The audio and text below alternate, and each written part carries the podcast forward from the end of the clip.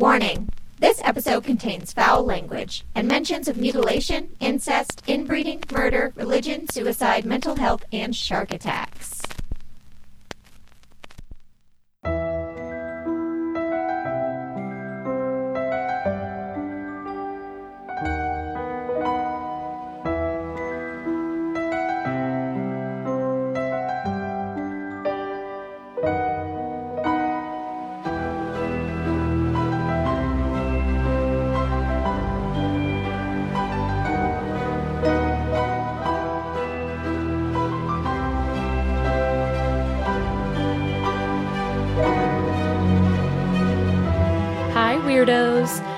Are listening to Keep It Weird, the podcast for all things strange, unusual, spooky, disturbing, dreadful, sneaky, hideous, scary, and everything in between. Each week, we sit down together and we talk about something weird. And this week, we brought a new guest along, and we get to jump into one of our absolute favorite topics, and yours, which is horror movies. Whoop whoop. We have discussed horror movies a lot on this show, of course, in many different forms, shapes, and sizes. We've discussed our favorite genres, cursed movie sets. We've taken a look at some movies that are based on a very specific, true, creepy story, dug into the details of the actual situation. We have covered a lot. So, today, as a little twisty twist on that, we are going to take some horror movie themes and plot lines that have stuck out to us and discuss how these happenings appear in the real world throughout history and today. It's a lot to unpack, but your weirdo hosts with the mosts are here to hold your hand through it all. My name is Lauren, and this is my co host, Ashley. Hi, weirdos. And joining us for the very first time, he is a lovely friend of mine who just so happens to be an award winning horror filmmaker and dark, spooky soul just like us. Couldn't have asked for anyone better for tonight's discussion. Please welcome Isaac Ruth. Hello. I am just so excited to be here. Yay, welcome. Oh my god. It's been Thank a you. long time coming. I know. The first episode I heard of yours was the uh, cursed movie uh, episode, and I Mm-hmm. was like, "This is this is my jam. I need more of this in my life." I mean, I even remember the night that I met you, Isaac, and you immediately turning to me and saying, So Christine says that you're into horror movies and really scary things. And we just, we knew we were going to be weirdo friends forever. you're one of us. We we have these lovely moments where like our significant others will stop listening to us uh, Oh, yep. because we're just Yep, yep, yep. discussing, you know, murder, uh, and Yep. they don't want to do that. A thousand That's so nice They just of tune them to just tune you out because Joe will literally be like, "What the fuck are you talking about? Stop talking about that." Shut it. Jesus. Okay. I'm actually so Isaac, you know this. I'm in the middle of a move and the other day I got into a cabinet above my fridge that I literally have never been in before and I immediately thought of your short film Honey. And then I got really ah. scared Oh. and I closed the cabinet door and I didn't go back. So honestly, if there's anything in there, it's staying in LA. yep. It's not coming with That, you. that that's the next person's problem, really. That's whoever moves into Morrison Street apartment hmm, next.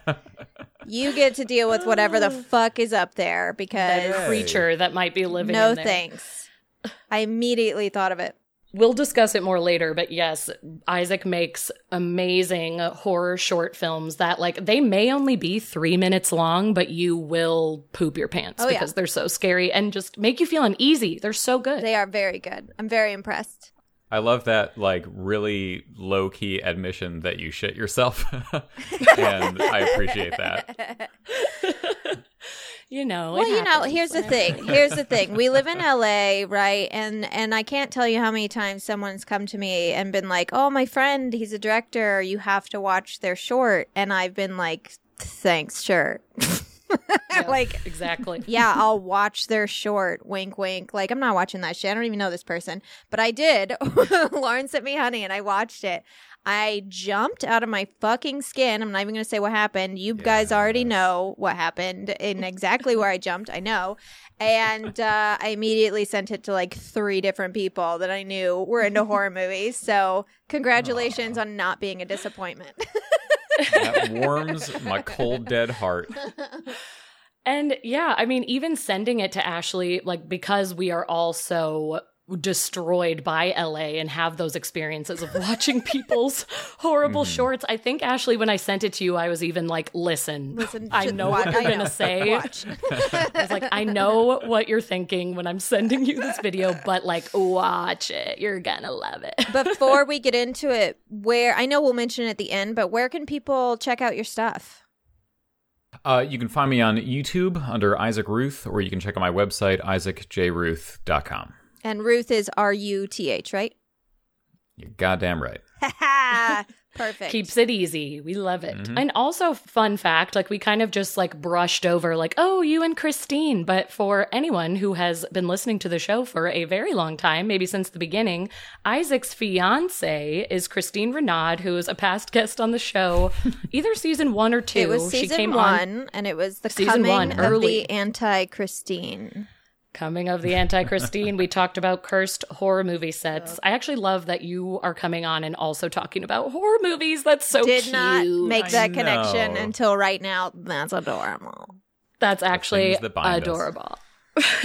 even though Christine doesn't even love horror movies, so she was a great sport. Mhm. It's not that she doesn't love them; she doesn't like like she actively avoids them, uh, and yet she stars in so many things that I make, and she's got like really. I mean, she's a good actor, so naturally she has excellent instincts when it comes to these things, and she'll be like, "Yeah, yeah, okay, I'll do that. Okay, great," and then just nails it, and we'll watch it a million and a half times. But the only reason is because you know we made it. Uh, Right. Anyway, it boggles Well, the mind. it- it's kind of like immersion therapy too, where it's like I was there. That's why I can watch this, and it's not scary. That makes sense. Yeah. It's like the opposite of I the just- ocean for me, but we'll get into that later. we'll talk about that later. Oh, I love it that she has never been a horror movie fan, actively avoids them, as you said, but she was a good sport, came and chatted about it on her podcast, and little Mm-hmm. did she know she would end up being somebody's muse and the star of all of your horror queen. movies. I know. She is so good. You guys are a good team. well, thank you. I hope she can hear me through the wall. Christine, I'm complimenting you. Notice me. Notice me.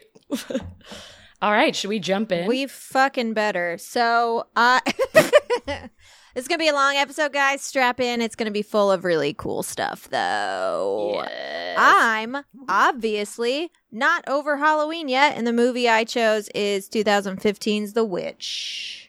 Yes, ma'am. It was directed by Robert Eggers and was the breakout role for now mega famous actress Anya Taylor Joy, which is very cool. Yes. Mhm. That was like her, yeah, it was her first thing. It was right? her big first thing. speaking role, I think. Gotcha. Uh, and she was great. And I love her. the premise of the movie, according to IMDb, is very simple. A family in 1630s New England is torn apart by the forces of witchcraft, black magic, and possession. Although, much like the history of witchcraft and witch hunts, it's far more complicated than that. it's a Mhm. family led by their patriarch William, who tries to lead a devout Christian life. And they are so devout and unyielding, in fact, that they end up getting banished from the Puritan plantation controlled by the church. And they have to go live on their own on the outskirts um, next to a pretty spooky forest. And once they're there, their infant son goes missing, their crops begin to fail, their livestock become ill, and the family is convinced that dark forces are at hand naturally, and they turn their rage towards their teenage daughter Thomasin, played by Anya. And uh, I don't want to spoil the movie for anyone who hasn't seen it, so I'll stop there. But it's wild, and you should watch it. It is great, but I I have I do have to have an admission. I didn't love it the first time I saw it, only because I went in with the wrong expectations for the movie. But I have gone back and watched it several times since and have come to really love it and appreciate it and have picked up on so many little things that I missed the first time and I love love love it now. But I just want to say I can't claim to be a fangirl from the beginning. I struggled at first. It's hard to watch, and I'll actually I'll get into kind of why it is, you know, a little difficult to watch as a film because it is very much Yeah. so my favorite genre of horror, which is a drama that happens to have horrific things happening within it. like Midsommar. Like Midsommar, like uh The Babadook, like The Exorcist. Mhm. Yeah, where it's the actual story itself, you know, especially The Exorcist. I've talked about this so many times on the show. So many people who have not seen the movie or saw it when they were a kid and then never watched it again, they're like, oh, it's about a possessed girl. And I'm like, no, it's about a priest who loses his faith and he's struggling to get it back. the priest. and he happens to go and help a Mhm. child. Anyway, so the premise of the film is based on America's first witch hysteria straight out of colonial Massachusetts, the infamous Salem witch trials, which actually would have taken place about 62 years before the events of this movie. Mm. And now this is fun. This is where I'm going to kind of get into like facts about the movie that you may not know. So the movie spelled the Vitch two V's instead of a W, and that's not just because it looks cool. It's actually how the word would have been written at the time of the film's events because W wasn't commonly used yet. Hmm. It What? was I a, it was a didn't that. letter, but it wasn't used uh, by everyone Hmm. yet. And Oh. there's actually a ton of really cool little bits thrown in this movie that are accurate to the time in which the movie depicts. For example, during colonial witch hunts in America, it was widely believed that a witch could not say the entire Lord's Prayer, which is why the family is so upset with Mercy and Jonas when they are unable to finish the prayer in the film. Hmm.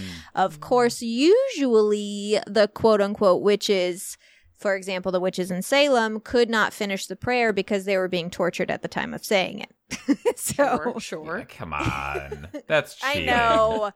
It's sort of cheating, but also we're in charge here. It's all right. The characters in the film frequently accuse each other of signing the book. And in Puritan theology, a person recorded a covenant or a pact with the devil by signing or making their mark in the devil's book, either with a pen and ink or more commonly with blood, which may sound familiar to you or anyone who's watched the Netflix series The Chilling Adventures of Sabrina. I'm pretty sure that was a plot Mm, point mhm. in the first episode. I Yeah, can't remember right. that I far back. I remember nothing before the pandemic. Pandemic happened, memory's gone. Right. And then at what point does the devil ask you if you would like the taste of butter or something along those lines? That's actually another one I wanted to talk about. There's an infamous uh, line, Wouldst thou like to live deliciously? Um, which is delivered by a character. I won't say who. that character also asks, Wouldst thou like the taste of butter? Which today is like, I mean, yeah, but what? Um, But like salted or like what are we talking about? Yeah, like what is are we it honey with here? For butter? popcorn? Like what's happening? What's going on? In the 15th and 16th century, however, the Catholic Church declared eating butter was a bigger sin Of than lying, blasphemy, or impurity. Classic Catholic oh, Church. okay. Well, Uh, uh, but so out of curiosity, just just devil's advocate here. Why? It was an indulgence, and I'll get into the Catholics' Oh. indulgences as well. relax, Just Catholics. way too good, way too delicious. Just eat mud, you heathens. Eat, Eat sticks and twigs. Yeah. Seriously, Fine. though, it was actually my dude, Martin Luther. I went to Lutheran school. He's not actually my dude because I don't believe in God, but Martin Luther, who rallied against, he was the one that rallied against this, the whole like, you can't eat butter shit, uh, especially since this was only ever really enforced on poor people. Interesting. Of course. Yeah. So some people may find the movie a little hard to watch or follow because of the dialogue. It's not just that the dialects in this film were spot on, but also most of the dialogue in the script came directly from sources like folk tales, fairy tales, journal entries, diaries, and even court records that were historically accurate from that mm-hmm. period. Mm-hmm. So it's actually Wow. sometimes difficult to understand what Yeah, the characters are trying to say to each other because it's almost like another language. We don't speak it anymore. And it's very poetic from what I remember, and especially, Super I mean, like, poetic. Oh, yeah. yeah. like everyone does such a good job, but specifically uh, Ralph Ineson, who plays the father. Oh my god. I mean that that guy can, Yeah. you know, read an IKEA catalog, and That's I, and I'm I- here for it. Exactly. Like I will fall asleep very happily. He Mhm. is extraordinary. I do have to call out though, whenever I think about this movie, I think about the actor who plays Caleb, the brother of Anya Taylor Joy. Um, uh, the actor's name is Harvey Scrimshaw. He- he- there is a scene where he gives this monologue that is so strange and so beyond what a child of that age should be able to do And I wonder all the time how in the world did Robert Eggers direct him to do this? For sure. Yeah, I, I don't know how anyone casts fucking anything. Like I can't imagine casting something truly. Me either. I would feel miserably at But that job. children especially and horror movies do have this problem a lot because there are a lot of movies that feature children. Mhm. All the movies I named earlier when I was talking about dramas, it was like The Exorcist, The Babadook. It's Mhm. like they're all dramas Mhm. featuring children and that has to be so difficult hmm for them to choose a, the right child and direct that child. I I don't know how they do it to be honest. Yeah, how do you find that kid that has that patience and that ability to actually take your direction and go with it? I Right. I, I think I've just been around kids so much lately, taking Wilder to preschool, and I'm like, oh, kids are idiots. They can't do this. Yeah, how do you tell them to do anything? Put on I your know. socks. Just do it. I know. Can you pull up your pants, please? Right. So I just I'm in awe when a kid is actually a brilliant actor, and like that you'll hear stories later of the director saying, "Oh yeah, they actually were pretty easy to work Mm-hmm. with," and you're like, "What? How? It's amazing." I'll tell you what, the kids were easy to work with in this, but I did read, it's not in my notes, but I read that the goat, Black Phillip, was very Uh-huh. difficult to work with. Asshole Oh, goat. goat. That's just a nice Come on, little Philip. That is No, for you guys. Yeah, apparently he was a real pain in the ass. I love that in like movie surprising. movie rules. There's this like running joke to like not cast children or animals, and Robert Eggers for like, uh, I and I can't remember if this was his first feature, but it was certainly his his biggest at the time. This was his debut. Yeah. That's insane to be like I'm going to That's not only cast children and animals, but uh, a really mean looking and acting goat is going to be one of the animals, and then my kids are going to have to like rattle off this poetic Shakespearean nonsense. Right. Oh he man, really went for it. How in the yeah, world? that's ballsy. Not Yeah, only, I mean, really not went just it. like a goat. They had to train. They had trained goats. They had trained crows, and they had trained rabbits. They had Oh, trained I hares as about the well. So the crow. we won't talk about the crow, but oh, anyone Ugh, who's I listening, audible who's seen gasp in movie, the theater. I remember that so well. audible gasp. So when it comes to the conclusion of the film, and here's where I suggest you fast forward just a couple minutes if you don't want a major spoiler, it does seem as though the parents were right the whole time. Thomasin was, in fact, being seduced by the devil into witchcraft. But there are a few hints in the movie that tell another story. For example, in one shot, corn can be seen with signs of ergot, which is a hallucinogenic fungus that many people attribute Shit, to real life stories of possession and witchcraft and mass hysteria. that's amazing. It causes hallucinations, illness, convulsions, and death, all of which we see in the film. there is Wowza. You, it's so funny you said that. You just reminded me in The Silence of the Lambs when Hannibal Lecter is doing his speech about um, eating the census taker's liver with some fava beans and a glass of Chianti. Mm-hmm. Um, of course, of course. There is some fun little detail about, and I can't remember if it's the fava beans or it's the Chianti. For the antipsychotic that he was supposed to be on, you can't have that food. So without saying it, Oh, it suggests what? that he was off his meds. Oh my gosh, that's so brilliant. Interesting. I love finding out these nuggets. That's so smart. That's so good. Yeah, because even this, uh, even Robert Eggers in interviews, like people have asked about specific things in the movie that have sort of hinted to the fact that none of this was actually happening and that they Mm. were they were hallucinating, and he just sort of gave a wink, basically, Got it. and was like, Oh, you know, boy. it is what you take from Mm. it. Oh, yeah, it's what you want it to be. So he's now since done the lighthouse, and I got a chance Yes. to back when the ArcLight still existed. Rest in peace, ArcLight. R.I.P. Ugh. So I sad. got to see uh, him present it with Willem Dafoe, and uh, there was a Q and A afterward. Robert Eggers was talking about what is like the most difficult thing in terms of the way that he directs, and he was saying that control is extremely difficult for him to let go of because every single thing that you see on screen or that you hear is something that he has decided and built from the ground up. So I love the Yeah. idea that this corn that's in there, under no circumstances is that an accident, and whether it's No. right. Yeah. supposed to be there just So to make us think about it. I love that. Mhm. And the fact that it's never alluded to in the movie, like I would have never got that. I don't know what that what ergot looks like. You know what I mean? Mhm. Like I've never seen it. You know? And like I did rewatch and I was like, oh shit, it's fucking there. But like I would have never noticed it. It's something that you just have to like figure out later because someone told you, or you have to know what ergot looks like, which like who Which Um, makes you it don't that know? much cooler that he's like he's wanting people to go out and kind of research and slowly find out through the grapevine. It makes it so fun. You didn't know about 16th century diseases in corn? Wow. I am from Illinois. It is kind of unacceptable that I don't know what corn diseases look like. Call, That I can't your identify family. them. Apologize. You and I, That's our you and I that's should our both one be corn professionals.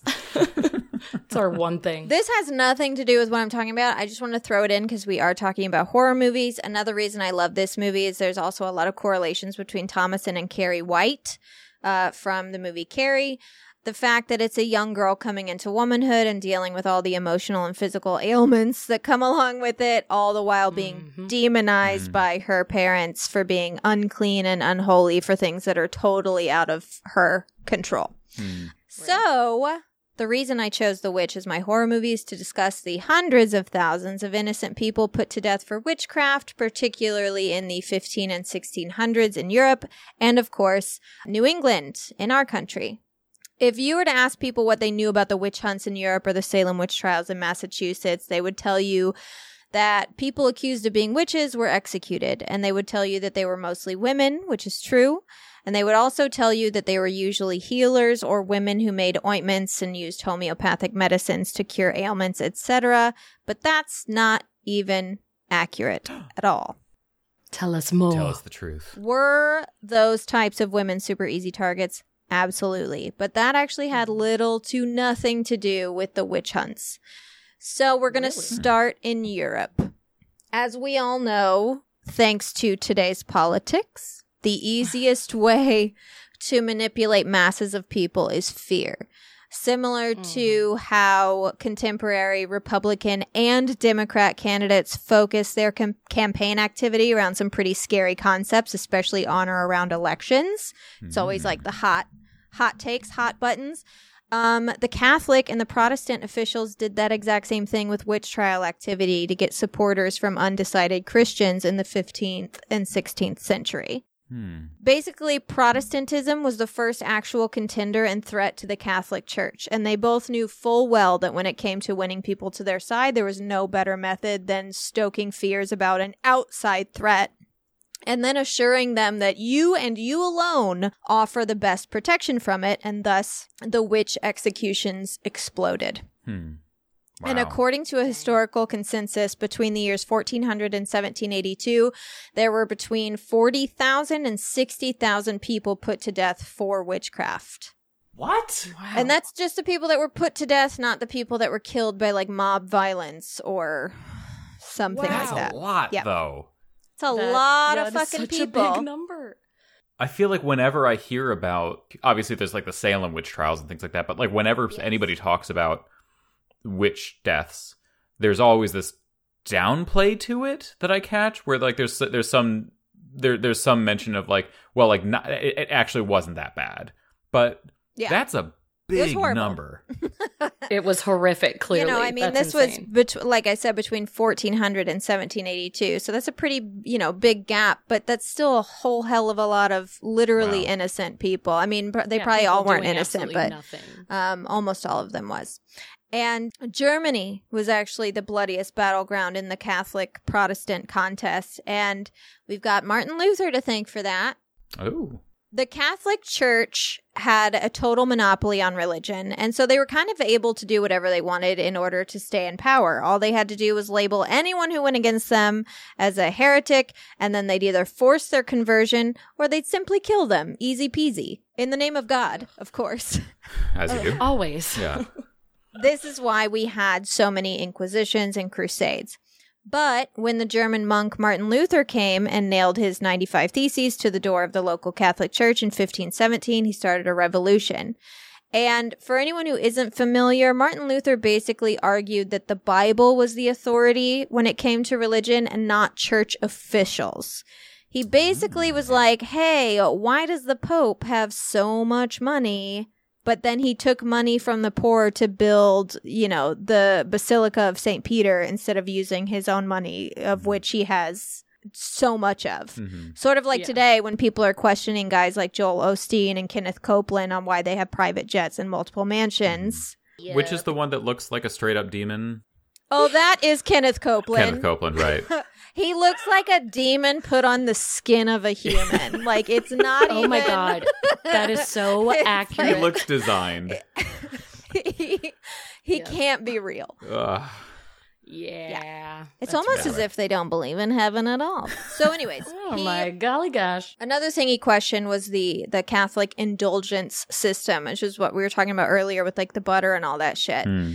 So, you know how today Catholics go to confession, they confess all their sins to the priest, and he absolves them in the name of God. Sure. Well, that's not in the Bible. Um, Christ literally says that salvation is reached by faith and divine grace only. So, how all of a sudden do these priests have a say in who is forgiven and who isn't? Like, how do they, how do they have this power to speak for God? Say it louder for the people in the back because I was forced to go to confession all of my Catholic Oh my upbringing and it sucked. Well, the, the the reason the Catholic Church participated in indulgences and then confession and things like that, it might have started out innocent, but it became incredibly corrupt around this time because you could actually purchase an indulgence. And the Catholic Church was literally selling sin, which is like my God. the best. So basically, like, if you were caught eating butter, for example, even though holy shit, that's worse than losing your virginity and lying to your parents, if you could afford to pay the church, it's no biggie. You're You're, forgiven. Yeah. Like God, God forgives you. What if you made your own butter? No, absolutely not. Really? So like you go you go out of your the way. Ultimate sin. Like you have a cow or goat, I don't know. And you're like I don't know. I've I've and you stir that shit for a thousand for a years or however time. long you make butter. is someone gonna come in and be like, You're not gonna eat that, are you? Can you Yeah, sell it?" pretty much. No, Well shit. no butter. So you just have to throw it over your shoulder and it's gone. You That's just don't make it. You know, if you could pay the church, they would be like, it's fine, everyone does it. And if you couldn't, you'd be punished for your crime against God by eating that delicious croissant or whatever the fuck you made with your butter. Isn't that just how law works now? it is kind of how law works now, actually. If you can pay someone off, you're all set. That's just how the world works. Word. But that's why Martin Luther was like, hey, y'all, what? And That's how he said it. changed. Yeah, he, Hey, he, y'all, he, what? he nailed that thing to the door and was like, what's going on? oh shit, y'all, how you doing? So yeah, Martin Luther asked, "Hey y'all, what's going on?" and changed the world. And obviously, the Catholic Church immediately were like, "Sinner!" and a war broke out across the Holy Roman Empire. But because of his home team advantage in Germany, Protestantism actually stood a chance, which is why it still exists today. But it hmm. also made Germany the bloodiest battleground, boasting over 104 religious battles, which was a quarter of the European total, which covered over 21 countries. So Jesus. Germany was like ground fucking zero for slaughtering Yeah. people. So back to the witches. Invasion usually wasn't the most effective way to win converts. You had to boost the appeal of your brand. Protestants, for example, they offered lower prices for tithings, which gave them a large portion of the poor population, and it gave them all those people that were like, that agreed with Martin Luther, that were like, hey, yeah, you're right. Why are they so fucking rich? Like, they should be Mhm. servants of God. So that's who they had. Catholics actually started reaffirming saints again. So that encouraged a lot of grassroots engagement because different communities would want to canonize their candidates. Like they wanted different people from their communities to become saints. But the hottest ticket on the book during these horrific times of really shitty weather and constant warfare was protection against Satan and his minions, namely witches. Wow. Mm. But you have to kind of understand the time because at that time, everyone used the services of actual local witches. Love potions, spells, tinctures, abortions, birth control, rashes, protection. Honestly, like up until around this time, the Catholic Church wasn't even bothered by and definitely wasn't worried about witches and witchcraft.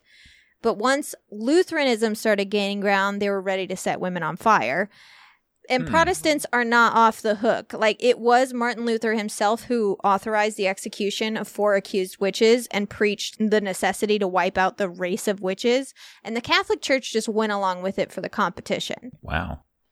Well, I was liking Martin Luther, yeah, for but like a now- second there, I but was like, now- okay, well, hmm. I know. He's all onto right. something. No, they they both did wrong here. In order for this to work, of course, though, they had to make witches and witchcraft much scarier than essential oils and homemade candles.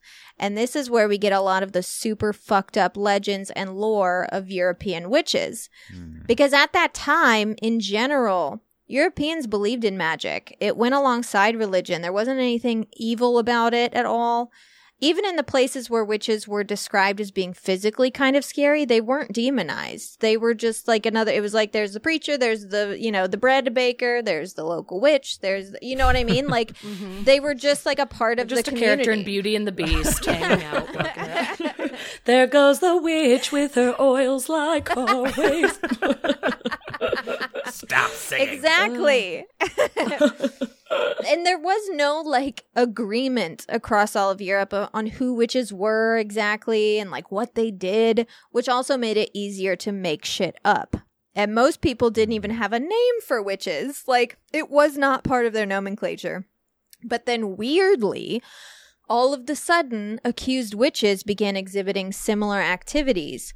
They murdered children and rode wooden implements smeared with a flight enabling ointment made of the fat of a murdered baby. They hmm. traveled at night to secret covens where they communed with the devil himself. Both of these things probably reminded you of some events that take place in The Witch, the film. a Couple of them. yes. Literally, all of this, all of it, came from traveling friars who had been dispatched to spread the lies essentially they they literally just sent dudes out in the world town to town to spread the word on these evil men and women who took babies right from your homes and murdered them for the devil they would hand out handbooks and guides written by catholic inquisitors that spelled out how to identify and execute a witch. And those books would contain spells, including that horrific baby fat one. And literally, not a lick of it was real. It was all made up. Wow. So they're just taking like the Mean Girls route of spreading. Literally, Seriously? Yeah. they were just the like, "This is what these people are doing. It's insane." And it's not hard to see why people all of a sudden hated witches and were totally fine with them being murdered in mass. Like, how could they do something this horrible? Hmm.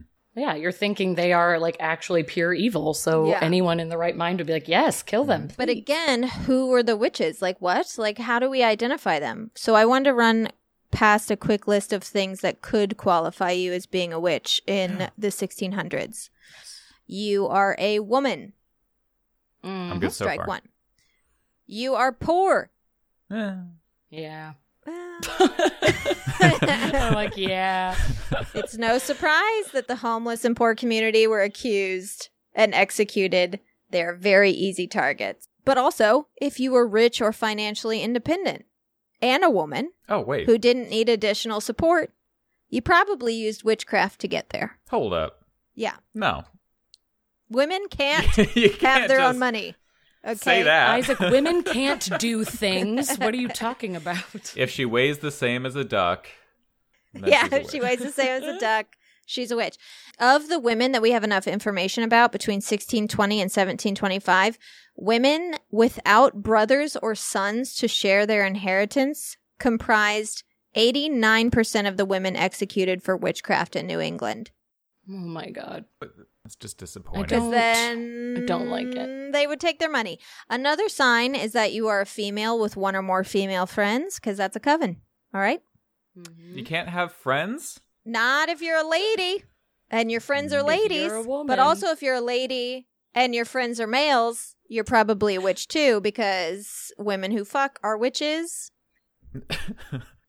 Isn't also swimming a thing? If you were tied to stones and you floated, you were a witch. But the Oh. problem is you Wait. sank and drowned, and then they were like, "Oh, I guess she Ah, wasn't a witch."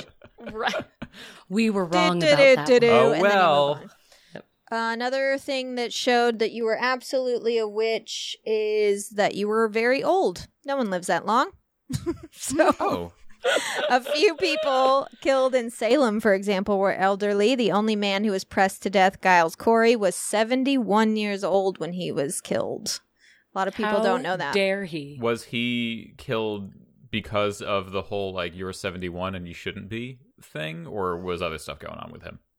Uh, I'll tell you about the Salem stuff in a second, you. about like what was happening there. Mhm. Um, obviously, if you were a healer of any kind, you were a witch. If you were unable to conceive a child, you were a witch. If your neighbors What? what were hold up, having hold- trouble conceiving, So you can't could be a witch. but you also can't be infertile. Yeah. Once it- yeah, How do you know? If you had trouble conceiving, you could be a witch. I just if you have a mole or a birthmark, if milk has spoiled in your fridge, if you have sex out of wedlock, but this, of course, only pertains to women, obviously. Um, if you break any rule in the Bible, including no kindling fire, trading, or traveling on the Sabbath day, no lying, no long hair, no missing church, and don't you dare eat that fucking butter. what if? What if? What if? Okay, hear me out. If you have milk, Are milk, you gonna mix and match? if you have milk that has curdled in the fridge, Yeah. because presumably oh. they have refrigerators in the 1600s. right? If you make butter out of that, and no one's gonna eat it, like we're like we're we- we're bad butter.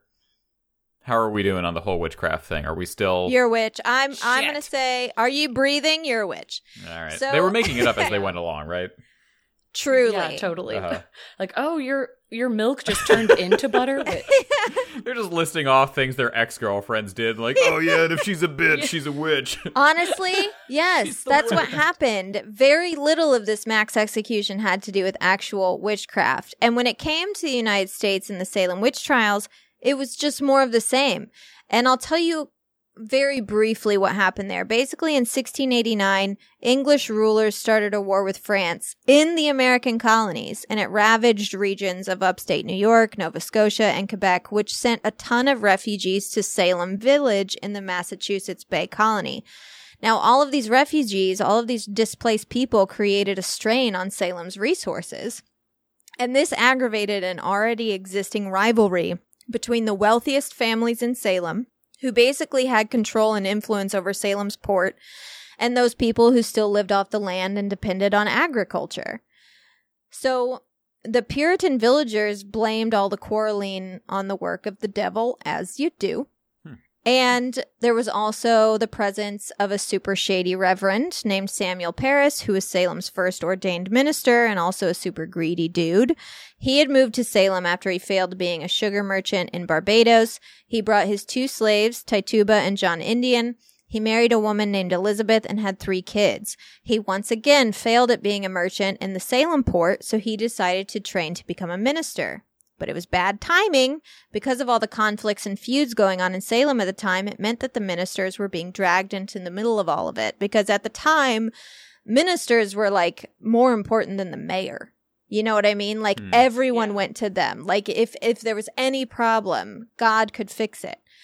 But because the ministers were being dragged in the middle of it, parishioners would often refuse to pay the minister's salary or refuse to provide firewood for the parsonage or refuse to pay for renovations on the church.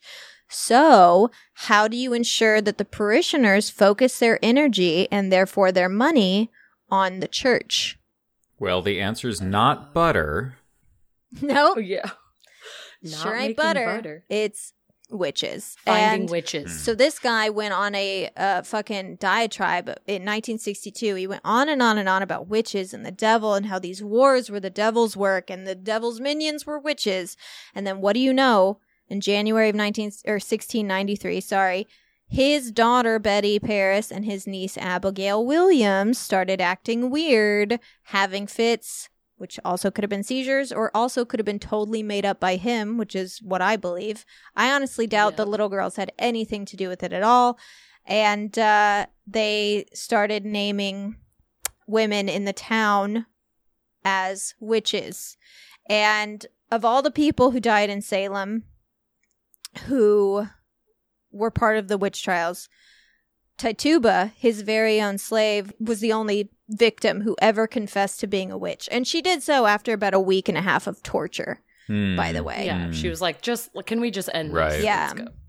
All Checks out. three of the initial women who were accused were interrogated for several days, which means they withstood several days of torture and still said they were not witches and they were still hung. Wow. Tituba was hung as well. She actually had, and this is something that um, Eggers took for the witch. She actually mentioned a black man who wanted her to sign a book, and she admitted to signing the book, and then also claimed there were several other witches looking to destroy the Puritans. Again, after about nine days of torture, literally none of this is true. Sarah Good was another of the initial women who were accused and executed. Her four year old daughter was questioned and she gave very timid answers, and that was taken as a full on confession of Sarah's crimes. It also implicated her. So this four year old child was in prison for nine months. Um, and the Huh. experience left her permanently insane. Of course Yeah. it did. She was four. Those are such important developmental mm. years. What the hell are you doing? I hate people. in prison. Local minister Cotton Mather, Mather, sorry, wrote a letter imploring the court not to allow spectral evidence into the testimonies. Basically, people having dreams or vision that make them believe these people are witches, and the courts ignored this request. And five people were hanged in July, five more in August, and eight in September. And it's no surprise that the people being accused of witchcraft and chosen for hanging happen to be the enemies or very hmm. unliked by the people accusing them. And it didn't come to a close until the governor himself had his wife questioned for witchcraft and then he prohibited further arrests. Oh, funny. Always. It's like as soon yeah, it as turns it pertains out to we're you. all done with Oh, the okay. witches, ladies and gentlemen. Well, as soon as it started leaking into the people goes. who were in charge, they were like, wait, wait, wait, wait, wait, this has gotten out of hand. Yeah, this was just supposed to be for like the poor low lives, Yeah. right? That's not for us. So, Wow. um, in the end, 19 people had been hanged, one had been pressed to death, and five others died in custody during the Salem witch trials, which is small potatoes considering what had happened in the witch hunts of Europe. And it's kind of ironic, actually, that Salem became the witch capital of the world, considering the fact that there were zero witches there. And Wow. Yeah. part of it is that people don't know the real story. They hear Salem witch trials and they believe witches were actually burned at the stake, which, FYI, this is another thing. Not a single person was burned at the stake during the Salem witch trials. I feel like there's a lot of imagery that has Yeah. There's witches so burning. Um, where no one where was in the world did that come from? Right. I think just because in Europe, the, like witches were burned at the stake. I don't know why Oh. it's so everyone's just lumping Salem in with that. Well, maybe it's Mm. just that the imagery of a witch burning is more fascinating than someone being hanged to death because that's how they were killed. They were I, just I can hung, imagine that the Americans, once they found out after all this was was done, they were like, "Wait, you fucking burned him? Jesus Yeah. Christ, that's guys, come on, we just slow asphyxiation Jesus for us. We're not monsters here." We're not monsters. Yeah, we like you to die slowly and Mhm. unceremoniously. Mhm. But um so uh, partly maybe it's that people don't know, but I think it's more of a privilege type thing. I think it's more of a huge fuck you to the patriarchy basically, like for actual witches to now take over Salem and for it to become like the Shangri-La for witchcraft is a way of saying like you have no power over us. We can dress Mm. And behave however we please and I can eat all the butter I want. and spoiled Hell milk. Yeah. Yep. and I will let my milk go bad. Can, can, can I can I Oh. blow your minds for a second? Obviously. Please do. For a moment there, we brought up Mean Girls and Uh-huh. the Burn Book.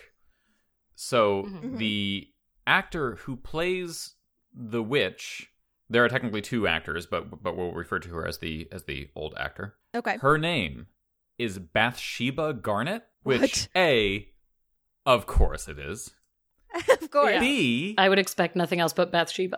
she was 91 at the time of filming. B, and most importantly, she plays the German teacher from Mean Girls. No. Yes, way. Shut So there your is damn a connection. Between the don't to me witch- that way. And Mean Girls. I love her so much too because she has like one great one liner where Yeah. Lindsay Lohan is asking to use the restroom and she just like screams German in her face. But then she's also in the Glen Coco scene, which is fabulous. Love that. you And I just love it. have either a very good memory or you have seen Mean Girls. Uh, I have a shit memory. I've seen okay, Mean Girls seen uh, too many Yeah. times to count. I just know it so well. Oh, I love that. Fun fact. That is fun. I love it.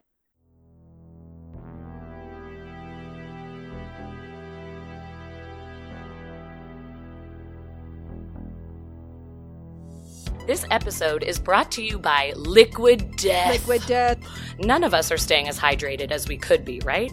You know you're supposed to drink 64 ounces of water a day, but how often do we actually do it? Never is the answer. Never. Never ever. We've got the cure to dehydration, and it is called Liquid, Liquid Death. death. Liquid Death encourages you to drink water more often by making you look like a total boss babe every time you have one in hand. True. Liquid Death looks like a refreshing tall boy of beer, but guess what? It's just fresh mountain water straight from the Alps. I dare someone to come up to me during my son's ballet class and try and tell me it's inappropriate to drink beer in front of a bunch of three year olds. Guess what, Karen? It's water! It's water, Karen. Mind your own business. Get out of here, Karen. This delicious beverage isn't called Liquid Death just to be badass. It kills your thirst, Kills it. brings death to plastic bottles, and in fact, 10% of every single purchase goes towards killing plastic pollution and saving our planet. Love it. We are obsessed. Head to liquiddeath.com slash keep it weird to get free shipping on your purchase of water or merch. You can find Liquid Death at Whole Foods and 7-Eleven, but if you want to sell your soul like we did, head to liquiddeath.com slash keep it weird and join their country club. If you order two or more cases of this delicious cold water, you'll get a free t-shirt along with it. So head to liquiddeath.com slash keep it weird to become the boss bitch you were always meant to be.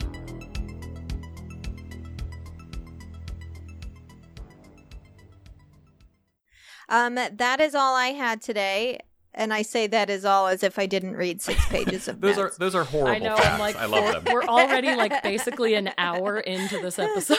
So let's let's move on. Isaac, why don't you take it away? I don't even know exactly what you're covering, and I'm Mhm. excited. I am talking about the deep. Yes. Why? What what are our feelings of the ocean? Things in the ocean. Hate it. Okay. We have one hate it. Hate it. Very scary. Don't trust it. See, she even sounds too calm the way she's saying it. I have like such a deep fear of the ocean. I can't even look at, we talked about this on an episode recently. Hmm. I can't even look at photos for very long of things that have sunk to the bottom of the ocean. Got Sank? it. Have sank? Have sank. Have sank to the bottom of the ocean. I love I love whales. I love sharks. I love octopus. I think that they're amazing and and so incredible intelligent creatures. and emotionally intelligent creatures. I think they're beautiful. Do I want to be near them? No. Yes. Uh, fu- Agreed. j- just to let you know, um, the fear of sunken objects is submechanophobia. Yeah, that's what we talked about on I- the episode. Yeah, I tried to. I didn't know the name for it, but I I brought that up on our Louisiana episode. I was like, "There's something that there's an actual like phobia of things underwater, like Mm-hmm. seeing things that shouldn't be underwater underwater." So I'm glad you you brought it up because I of course never Mm-hmm. I know. went Thank back you and for knowing the it up. word. Yeah. there, there's that. The other one you probably already talked about is thalassophobia, which is um, the No. fear of you are at the actual crest of the water so that Hmm. you can just see above, but you are you cannot quite see below. Yikes! Okay, I would say that is that is the best thing that I can point to and say like yes that but also everything else around it. yeah. My my basic opinion is that um the ocean doesn't want us and it, Yeah. it makes it very clear that it doesn't want us. For instance, Mm-hmm. um if you just went and swam in the ocean right now uh and went underwater, uh you know, you'd die. Uh, you'd Probably. you'd- because of the whole um you you can't breathe it. I think that Yes. right off the bat is a good sign that like you know what i don't think that you're really supposed to be spending a whole lot of time in there Also, it tastes really bad. it tastes bad Yeah, it's so salty. It's so gross. N- to, to give a little bit of my history with the ocean and with water my phobia about dark water is uh all encompassing Based on the movie starring Jennifer Connelly. yes I grew up on a farm next to a creek. I loved swimming in that creek every single day of the summer. I, absolutely adored it. There were snapping turtles in there, there were water snakes, all sorts of things that are more likely to actually hurt you than anything that's that's in the ocean right now. Most of the things as we know in the ocean will just bump against you and you know whatever. That's about it. But that's terrifying. Obviously, as it so many other people, this started with Jaws. I would Yep. have been maybe I was five or six, I think. And I had just seen when I was four years old, I saw Jurassic Park in theaters. It was the first movie I ever saw in theaters. It changed my life forever. I was terrified and fascinated with it at the same time. Both of my parents are kind of film buffs, and they, you know, eventually showed me E.T., which was also fascinating and scary in its own also way because scarred you for life. kind of yeah yeah when when et's sick like that's just kind of like ah i don't like looking at it Yeah, just the visual was so disturbing. and i believe my dad rented it from the local library jaws now and mentioned that the same person that made jurassic park made this and from what i remember he he was pretty specific with me saying i don't think that you should watch this and so didn't like like sit me down and you know i sat down to watch the movie. But i could like be in the same room and kind of like hide behind the couch as it was playing. Oh yes. and that was enough. Like i don't know if i knew what the plot was at the time. All i remember is just seeing the severed leg Shark. slowly float down and hit the bottom. Mm-hmm. Rated pg because times were different and that was just absolutely scarred in my memory uh seeing uh, seeing Those were the good old days. Oh my god! Just ripping hearts out of chests and being like, Glory "Bring the kids, everybody!" Um, the kids, they're fine. I know. Don't worry, And they're here's based the on thing. comic strips. We are fine. We are fine. Look at what we're Yeah. doing right we now. watched turned those out movies when we were okay. younger. We turned out all right. A know. little bit of mental illness, Lauren's but going to mostly talk about fine. incest in about a half hour, so we're good. Yeah. it it it was absolutely scarred into my mind. Seeing Robert Shaw bitten essentially in half and you know scream blood out of his mouth was astounding to me.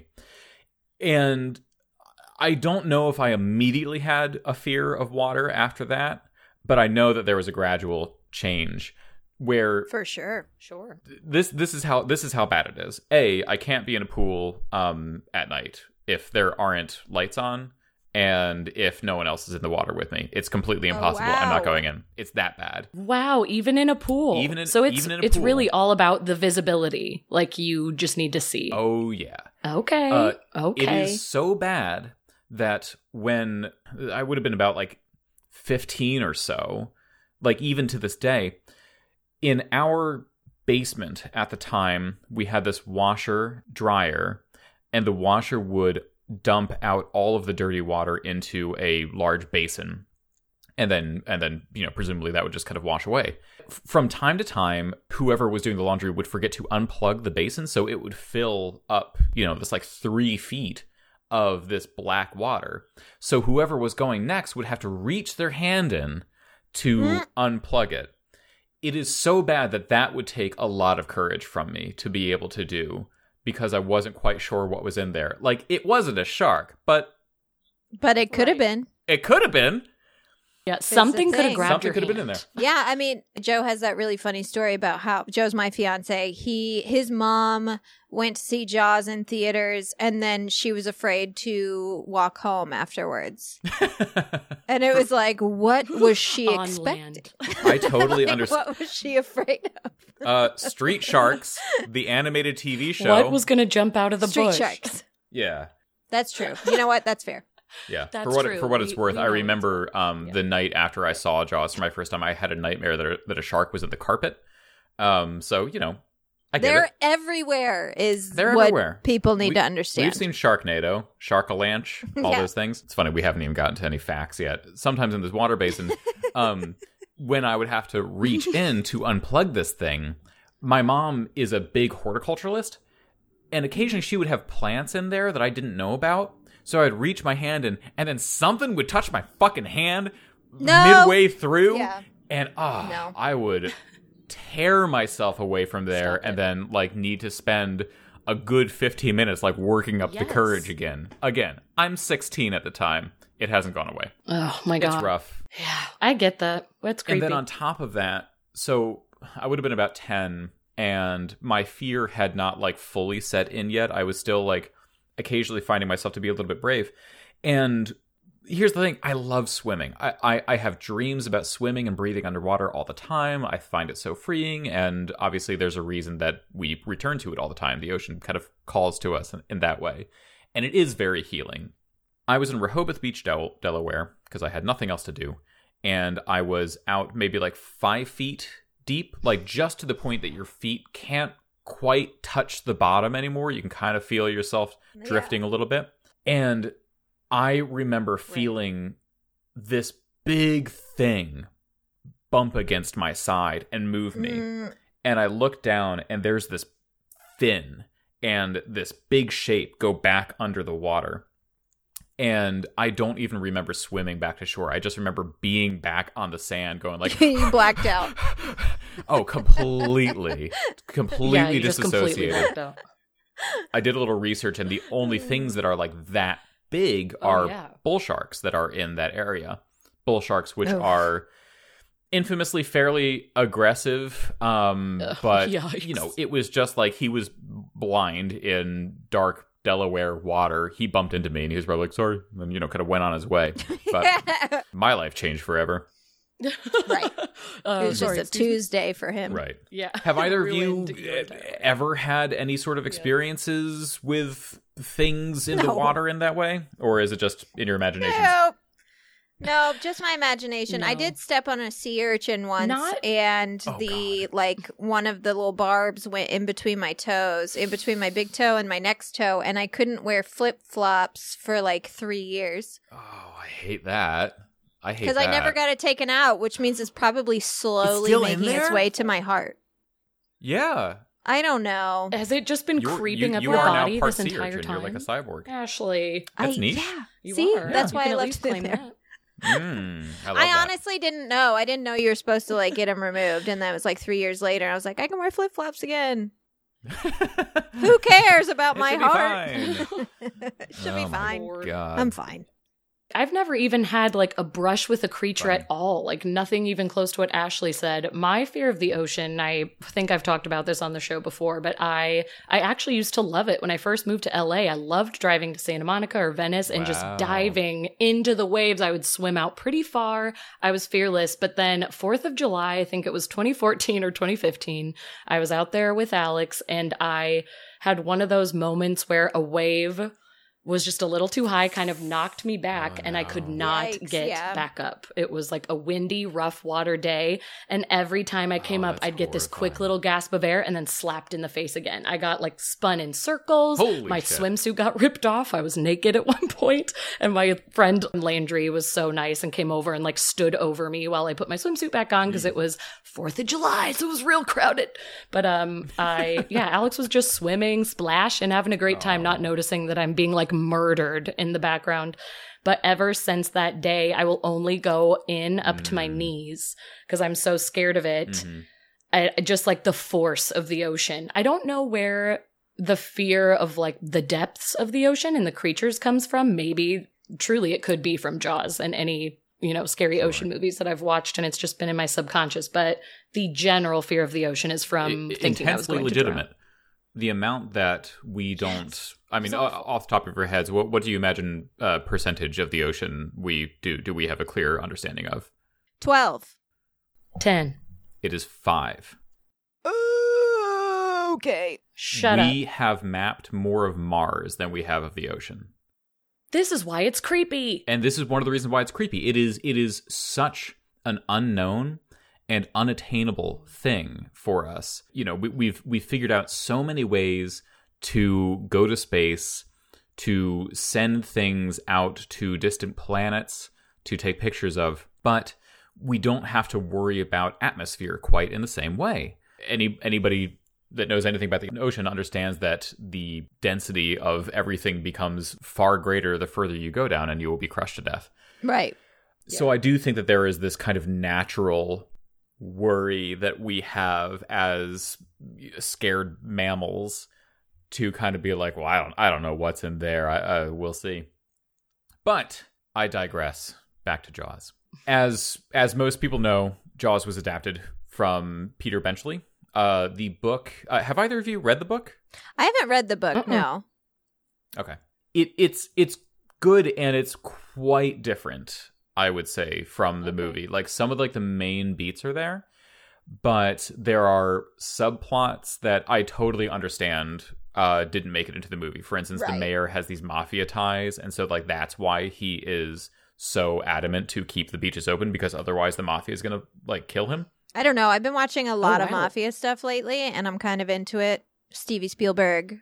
Uh I don't know. I This know. Time well, for a sequel. I know. I think that should have been A included. proper sequel. Well, there was also an affair in the book Excuse between Hooper and Ellen Brody. Whoa. There is a subplot about how she went to school with his brother or something like that and like dated him for a little while and he always had a crush Is, on her. Um, is Hooper He's Richard Dreyfuss. Richard Dreyfuss? Thank you. Okay. Mhm. All right. I don't love that, but go on. Eh. And and I believe that the actor who played Ellen Brody, who Mhm. is uh, Lorraine Gary, was quite disappointed that that she wasn't didn't get to make out with Well, she Richard make Dreyfuss. out with cute Richard Dreyfuss, and that also severely limited her screen time. Which yeah, fair well, enough. that's true. Uh huh. They have that That's one fair. scene together, and that's about it. If I get got that. cast in a movie based on a book in which my character got to fuck Richard Dreyfuss, and then I got there and they're like, "You don't get to fuck Richard Dreyfuss," I would quit. I would walk out. Like, sorry, everybody. like you're gonna have to find another actress. It's not what I'm here for. Sorry, that is not what I'm here for. I'm here for Griffith. We're for talking Dreyfuss. about 1972 Richard Dreyfuss now, right? Yes. Not, okay, yeah. Honestly, Yes, any thousand era, percent. any All era. respect of to Richard Richard okay, Dreyfuss now. Ashley. I don't yuck a yum. All right. Thank you. In in the book, Chief Brody knows about the affair and has numerous fights with Hooper about it. Hooper also is killed by the shark at the end of the of the book Damn. um, when he goes down into the Jeez. cage. And Damn. not only that, it then brings his body to the shore in its mouth, still chewing on him. I'm sorry, not the shore, but but breaches while Chief Brody is shooting at it, and he shoots Hooper in the throat. Oops. Uh, and there's this like weird moment of satisfaction that he gets while doing all of this. It's it's it's a strange deterrent. Um, yeah, and but then I like it. I I believe they they just impale uh the shark at the end rather than blow it up, Oh, which they don't blow it up. yeah, they don't blow it up, which I obviously they did they made the right decision in the in the movie. I remember reading the book and it's just kind of over and you're like, "Oh, it died." Oh, okay. Oh, okay. Brr. He Oh, stabbed okay. him. Mhm. Oh, it is human Yeah. after. Oh, human. Right. It is mortal after all. Exactly. It is human after all. His It is human, human eyes. after all. It's Yeah, been sorry. a guy in a shark suit The the whole whole time. time. hmm Who knew? Uh, it's funny though. Uh, Peter Benchley also wrote uh, a book called The Beast that was then made into a two-part made-for-TV movie. Ooh, I seen it. It scared You have the seen shit it? out of me. It scared me again, so bad. It was it was super scary. It was a giant it was squid. awful. It was so scary. No one had ever, you know, obviously like we had 20,000 Leagues Under the Sea, but like there wasn't like a really prominent giant squid. I think that like, there was like a little bit of one in the movie Sphere, but it's just kind of like suggested. Well, and I wonder at the time the beast came out, I wonder if it was still theoretical. Like they didn't know the giant squid was even around. Yeah, because they thought they were extinct until. Oh, go on. Well, Oh. it, so it, it is funny the whole thing about giant squids like th- their whole thing is that they are extremely elusive because they live not like the bottom of the ocean but the depths of which we cannot necessarily But so so Yeah. deep. and it's so deep. But we obviously have these stories about them. You know, there's the story about the Kraken, Yeah. and it's even to the point Ugh. of uh, Aristotle, who, if anybody for some reason does not know, lived in the fourth century BC. E- Yeah. Even in in some of his teachings, described a large squid, which he called uh, Teuthus, distinguishing it from smaller squid, which is just called the Toothus and re- he says of the calamaris, which is a funny way to refer to it. The so-called teuthus is much bigger than the toothus. They have been found as much as five ells long. An ell is 1.25 yards. Wow. So these things have been known about for a very long time. And you, you are correct in that there was very little actual evidence of them. One of the first times it was ever actually encountered by man was in 1861. Damn. Before then, there had been lots of stories about them. And of course, all of them was like, it took my ship down and like all that kind of stuff. Right. But it wasn't until Usual. on November 30th. It's funny. The wiki the wiki says on November 30th or November 17th, huh, 1861. I know. I love how we're going to be like, well, which one is it? Wait, yeah, I know. This I is know. this is important. And I also, what's know. the discrepancy here? yeah. In 1861, the French corvette the Alecton was on its way to Cayenne, the largest and most populous island of the Seven Canary Islands. As the ship neared the island, the lookout on the duty yelled to the crew below a large body partly submerged on the surface is ahead. The captain, Commander Bigot, that's how you pronounce his name, had heard reports of giant squid, but the scientific community disputed their existence, as anything that they had found was mutilated and decomposed. But there was at least one decent specimen uh, slightly earlier in 1847. Man, oh man, oh man, oh man. Basically, Wow. They go up to this thing and they say, hey, you know what? We should probably take this because we are going to get rich and famous. Unbeknownst to them, it was still alive. No. And so What? they tried over and over to harpoon this thing uh, or lasso a rope around its body. Eventually, the thing like died in the process. The idea is that it must have been quite sick and whatever they were doing to it. This lasted hours. Whatever they were doing to it just made it uh, pass away. They Right. finally attempted to get ropes around it, but every single time they tried to lift it up, it was so heavy that the rope would cut it in half. oh my gosh. So they ended up with a bunch of pieces Just just little of the bits. giant squid. and and you know they went back and be like, guys, I swear to God, I swear, I, swear. know this sounds crazy. I know it sounds Uh-huh. like I'm making it up. Exactly. They decided to leave it, quote, lest the creature damage or injure the ship and the crew. So giant squids are yes, entirely elusive, have only relatively recently been confirmed by eyesight. And it wasn't until I believe 2004 that there was even photographic evidence of them alive in the wild. It took that long before anybody could go, look, see, these things lived once. We're starting to get better at it. Which it. is why that's always what I point to when people are like, there can't be aliens under the ocean. And I'm like, there are so many things. there are Yeah. totally aliens under Uh-huh. the ocean. Uh, Yeah, there. First of all, there's 100% aliens under the ocean, and also like we don't fucking know what's down Yeah. there. Yeah. like we do not. Know. and Uh-huh. all the pictures like they're like the biggest uh you know giant squid ever found or sighted or whatever was this one and then like literally a year later they're like and now the biggest giant squid ever found is this one like they just keep getting Yes. longer and longer and it's like Mhm. you cannot tell me that there is not a kraken Right. in Yeah, those it gets worse and worse. A new article comes out every single year telling me that things are more and more terrifying in the ocean Exactly. the deeper we There's get. plenty of facts on squids, but to make them very brief, it's generally agreed that they can grow to 43 feet, but there are firsthand accounts that have seen them between 60 and 70 feet. Mm. They don't have a tongue, they have a radula, which is covered in rows of sharp, toothy, backward protruding, like razors. It rams bite sized pieces of food down the squid's throat. I love that they use the word rams. Uh, It it, doesn't, it doesn't, it down. it doesn't swallow. aggressive. It doesn't guide. It rams. Rams so is it. that, that is that their beak Uh, that is their beak. Yes, they have this Yeah. massive beak. i remember that very much from the beast The beast. Yes. Yeah, the beak part. I, I I just remember watching Beast and being like, they made that up, right? And then my dad being like, no, squids have beaks. And I was like, they have beaks? Big old beaks. I And quit. like the Uh, pieces that they ruined. eat have to be small because the giant squid's esophagus passes through the brain on the way to the stomach, which is okay. What? Who? You do you, bro. Little note, To each his own. which I did not know. Like all squids, giant squids have three hearts. Didn't All right. know, but fucking Why? fine. Why not? There's a median heart which pumps oxygenated blood through Why? the body. Why do you need three? because he, he's so strong and to so hold big all the and hate, horrible. Lauren. Yes, exactly. It's to hold the evil. Yeah. At some point, Three hearts. life just looked It's at it and called said, Dark "Fuck Hearts." it, you get a beak and three hearts." a beak and three hearts. And your food not? is going to pass through your brain, you weirdo. Exactly. Ugh. Beak, three hearts, eight legs. Go wild, dude. Eat a sperm whale. They are cannibals, by the way, also because you know, fucking, of course. Why Why not? not? Be a cannibal.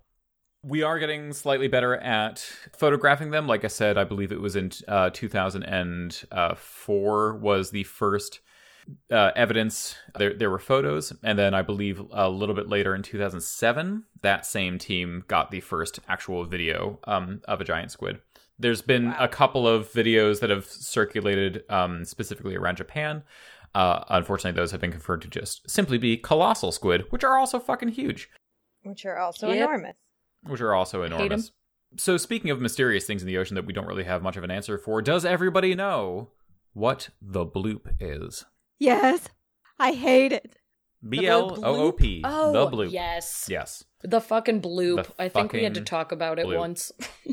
There are some party pooper NOAAs who say, well, it's just an iceberg Yeah. caving, okay. which, okay, maybe that makes a whole lot of sense, but Yeah, maybe. can it just be Cthulhu? Uh, well, the Can't we thing have is, a little fun with it? I No. listened to the bloop, and then I listened to a bunch of recordings of icebergs too, and they don't sound the same. So Mhm. I don't know different. if they just said that to be like it can't be anything else. Like I don't know, I don't exactly know. They even I even saw like pictures of sound waves of like the bloop uh, compared to like iceberg sound waves, and they don't Mhm. match up. So I don't know who decided that. I don't know who banged their gavel and were like, "It's an iceberg," and then walked away. and we just move on. Yeah. I'll tell you who it is. It's the people that definitely Uh-huh. fucking know that that's Cthulhu down there, and they are hiding Yup. it. Yup. Just gonna break out. I don't doubt that for a second. Nope. I Yeah. guess what we should do for anyone who's listening is like, I don't remember the bloop. What's the bloop? it's a sound oh yeah, that was true. recorded We're all like, we know. in the ocean that is horrific and no one knows what it is. Hmm we don't know the source. And it's not just that it was a sound; it was that it was heard between two microphones, five thousand kilometers apart. Yeah. oh my god, that is so wild. Exactly. No living thing can make a noise that loud in the ocean, and no man-made object can make a thing that loud in the ocean. Yeah. Maybe it's an iceberg, Which is whatever. great. yeah. but it's wonderful to think about. Right. Back on Peter Benchley, as a lot of people know, once the movie came out, we didn't feel so good about sharks after that. no. And Peter has in- uh, famously regretted the fame of the movie and has gone on to work in shark conservation since then. Which honestly is just the sweetest. He's like, he owned what he did Mhm. and is like, hey guys, we don't need to hate sharks. Yeah. I'm going to go save the sharks Exactly. and take care of them, and you should Why- all follow yeah, me. I Like, don't think what a that he could have possibly imagined how Oh, no. scary the movie would have been. Right. He did. He didn't bother to do that for the giant squids. I, you know, I should kind of throw that out there that he's got no love for them apparently, but it's not like yeah, people apparently are. he was like, but also fuck squids. Fuck Yeah, squids. fuck those guys. Three-hearted beaked motherfuckers.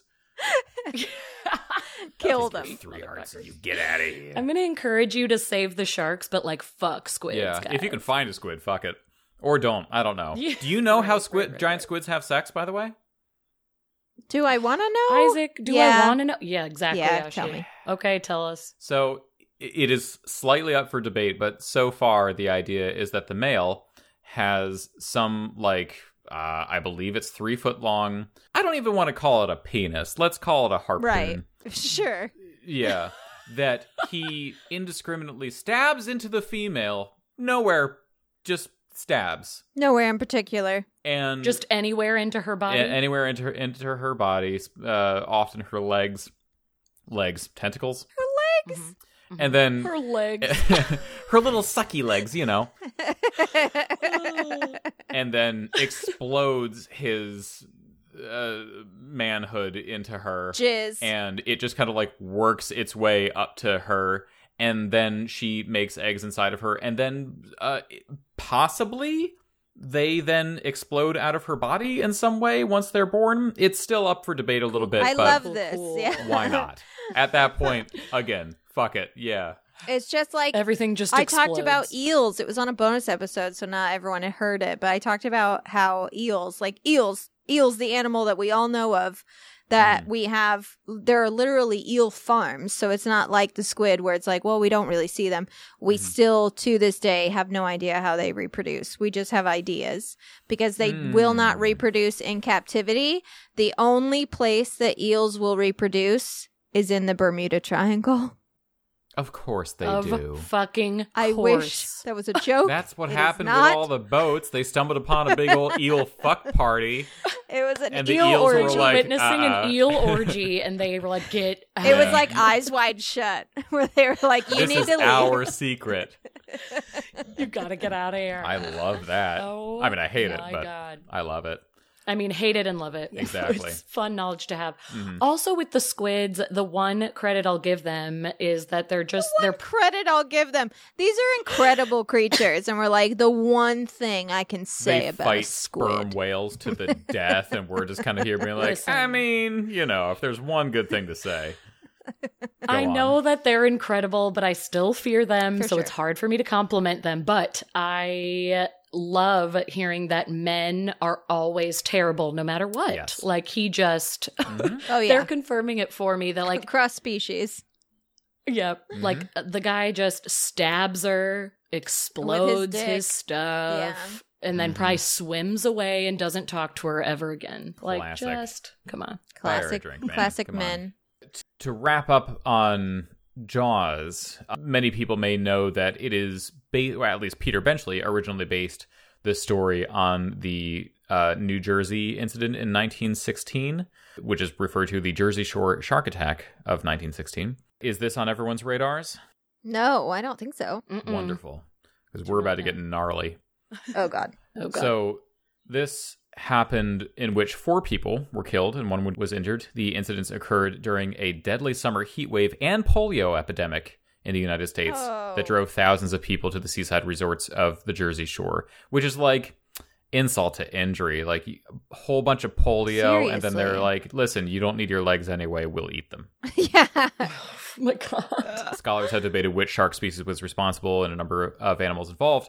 However, at the time, many of the bystanders said that it was a great white shark, not necessarily knowing that bull sharks were much more frequent in those waters at the time. Ah. Oh. There is, it is such a shame that this is a podcast because I was looking up some uh, images from here. Obviously, it's 1916, so there's like not a lot. However, there are news clippings that include medical drawings of the victims that are gnarly as fuck, unnecessarily. Oh, like shit. you see tendons and bones Uh. coming out.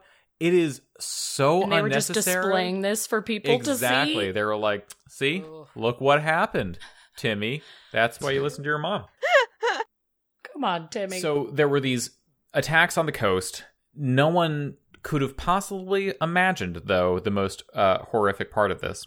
It was assumed that one of the bull sharks, which can uh, live in fresh water if it needs to, had made its way to a local river. Mm. Somebody had seen this at this specific place, ran back, told everybody, uh, and everyone was like, "A shark can't get in the river. You're drunk again. Go away." Go home. So everyone just ignored him. On July 12th, a factory across town was generously letting 11 year old Lester Stillwell leave work a little early, which obviously there's a factory that has an 11 year old. Yeah. After meeting with some friends, they went for a swim in the Matawan Creek. While they splashed and played, Lester told his friends, both only a few feet away, to watch him float on his back. A moment later, he was violently pulled underneath the water's surface. It gets real graphic in the descriptions that they talk about. Everyone thought Ugh. maybe he was having a seizure or something like that, so all the kids ran back to the um, to the adults. The adults came back, also were like, "What's wrong with that kid in the water?" Went out.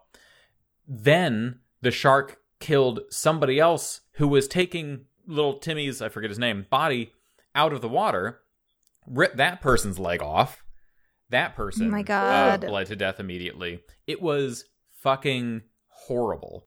Like a true bloodbath. A oh my true god. bloodbath.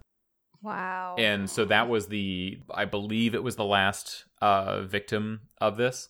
And obviously they closed everything and then everything kind of calmed down a little bit. But Benchley did a lot of research into this and thought, hey, that sounds like a really good story. He worked with a fisherman named Frank Mundus. He was a fisherman and charter captain based out of Montauk, New York, who was the inspiration for Quint, who Robert Shaw plays. yeah. Um, though it's never explicitly said that he is the inspiration, Benchley spent a lot of time with this man. And after Frank saw Jaws, he he very specifically said, "Yeah, those are my words." Oh that, wow. That man Whoa. originally in his career was not a, a kind man to the sharks. He uh, very much enjoyed um, spearing them and hunting them, yeah. I mean, Quint did too. and Quinted too. Exactly. Yeah. like a little bit of a game. I mean, he should. He had that horrible monologue. Like I would enjoy killing him too. Right. Exactly.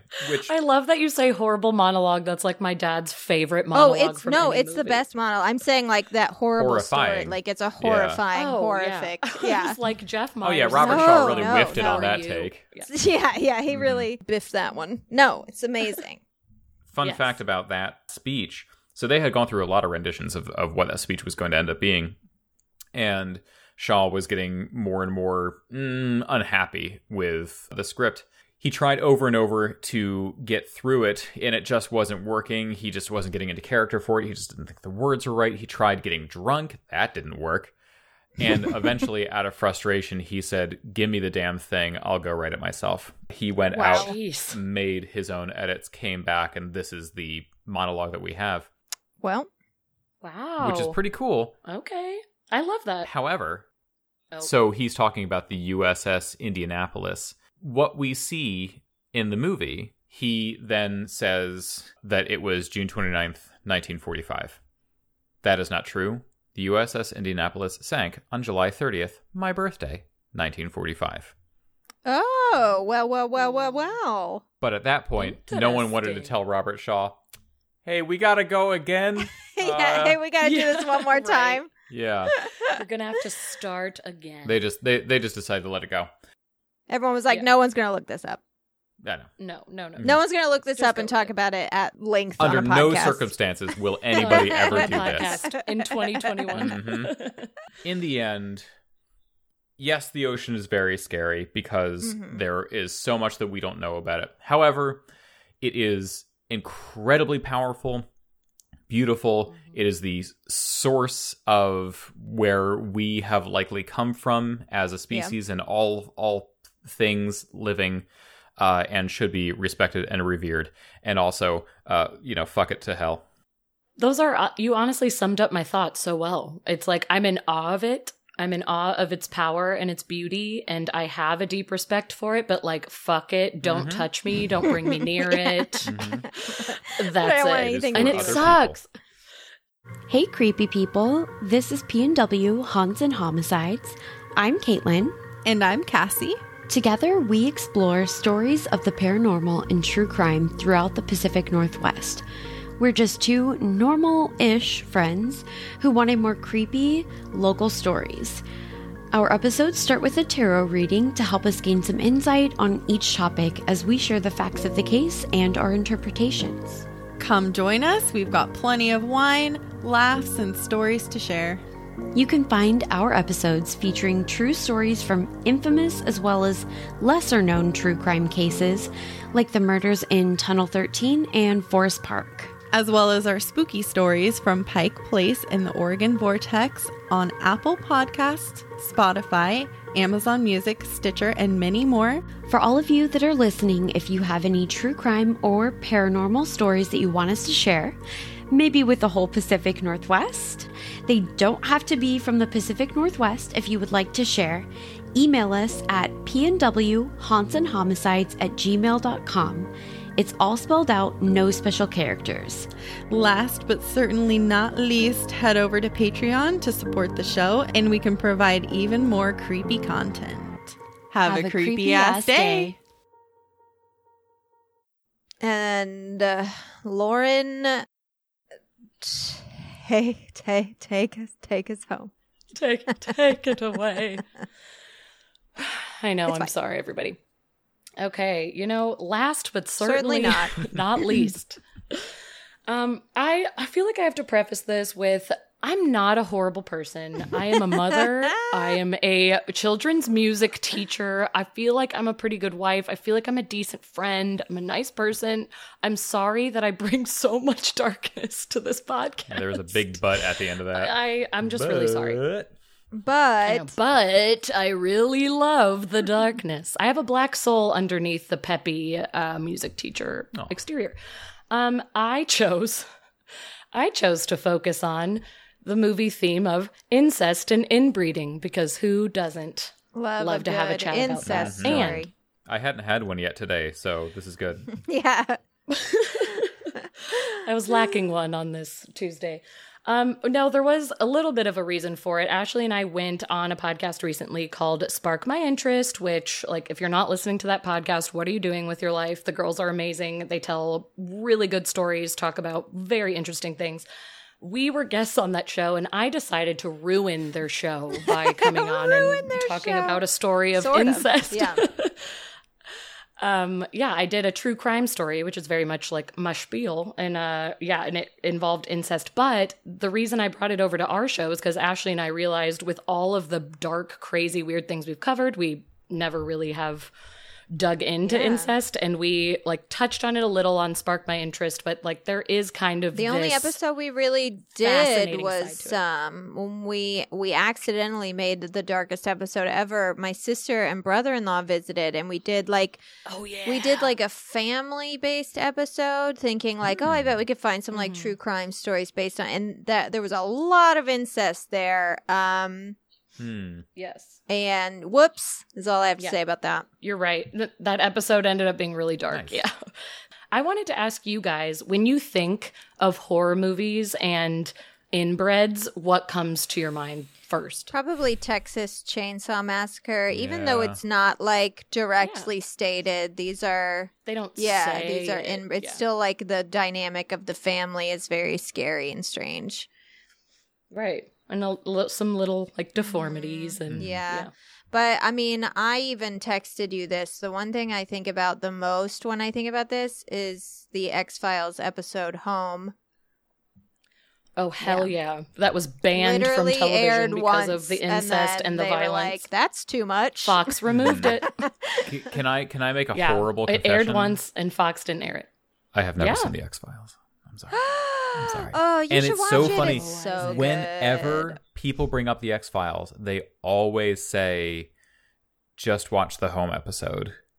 Ugh. Yeah. See, I don't Season know. four, episode two. We can tell you the one. I I don't know if I would recommend that episode to anyone. Yeah, it's it's not even just the incest part of it. It's very Yeah, it's- it's violent very and scary. there's it's yeah, it's really terrifying. It's violent, it's bloody. It's like it's it's Hmm. unique. It is dark. Season 4 episode 2 if anyone wants to find it. I do think of that Texas Chainsaw Massacre. Isaac, do you have It- anything it's so funny when you when you said it. I, I think I'm incorrectly remembering that Deliverance had some sort of incest in it. No, it did. It did. Okay. There was. It, it, it- Yeah. That was one of those movies that my again my my my parents loved uh, having me see older movies, and at some point she was like, "This is one of those movies that is you know in the cultural zeitgeist, and maybe you should see it." And I probably would have been about like twelve or something like that. Wow. And I don't even know if I if I appreciated it Well- quite at the time, but boy did it make an impact though. Yeah, Uh, I and never I've not- forgot I've not that watched one. it You won't since. forget it. I don't know if I need to watch it again. No, I think you might be done. Oh, it also came out on my birthday, July 30th, 1972. Wow. What is the deal here? Stop it with What having that date. deal? Look at that. Wow. What's the deal with What is incest? the deal? On my birthday. Wait a minute. No. I appreciate you guys for humoring me. I just asked because when you when I was like googling and researching, you know, horror movies with inbred families in them. So many movies pop up and ones that go deep that you've probably never heard of. And I was sort of like, oh, dang, is there just this whole subgenre I never knew about? And people incorrectly call The Hills Have Eyes an inbred movie, which like I even did in our intro today. There are actually mutants who are suffering from, you know, radiation. Oh. And that's why they all look oh. crazy. But they have the look of inbreds that we've seen in Yeah. other films. So people just kind of lump them in with that. And they are family members that have been living together in the middle of the desert for years. So, I mean, Maybe. who knows? Like, things could have happened. They could have happened. But they are, like, technically mutants. But people say Hills Have Eyes. People always say Texas Chainsaw Massacre. But the one that nobody ever talks about, but that I'm going to talk about tonight because it's my favorite and I'm embarrassed, is Wrong Turn. Does anybody else like Wrong I've Turn? never finished Wrong Turn. Ugh, I know this is what I was afraid of, but guys, I promise that my passion for it is gonna like convince you to give it a second watch, and you'll probably still hate it, but just watch it again for me. You know, just like do me a favor. I, I love the movie Wrong Turn. It.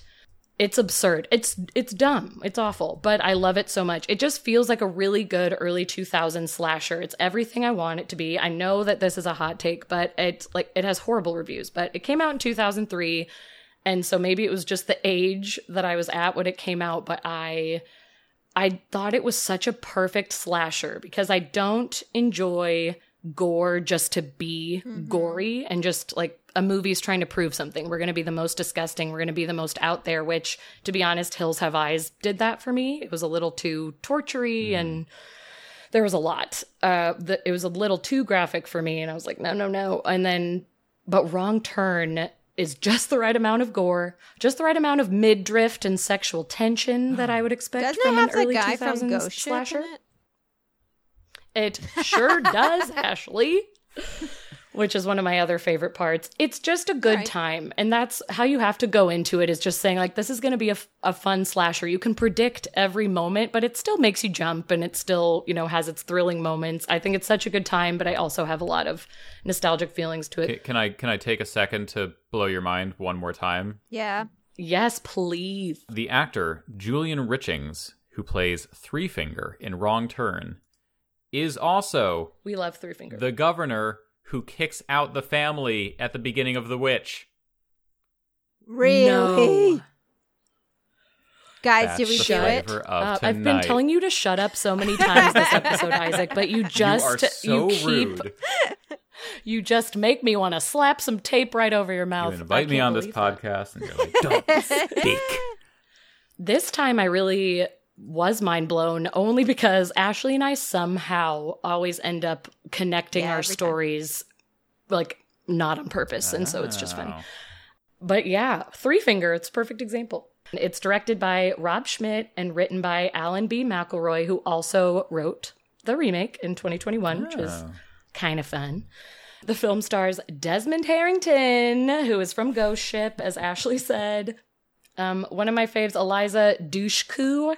But anyway, these like this cast is like early 2000s royalty. Is like they were yeah. that this was the time they were doing things. They haven't really done too much since and didn't do anything of note really before, but like this was their prime time. A lot of critics, the reason they didn't like it was because, of course, they felt that it was just ripping off Texas Chainsaw Massacre, which, yes, it absolutely is. Like you can tell they got direct inspiration from that and just tried to kind of do their own version of it. And it does fall short. It doesn't quite have the same story and the same fear. But over the years, as most kind of crap horror movies do, it has developed this huge cult following and people really love it. And I am one of those people, of course. It was filmed in Canada mostly, but is supposed to take place in West Virginia because, of course, it's West Virginia because there are inbred people in this movie. They Shout out to all from of our West West Virginia Virginia, listeners. What know. up, kids? Hey, listen. I'm not just making it up. The statistics will Oh, tell okay. you. But yes, that is it's also a big stereotype.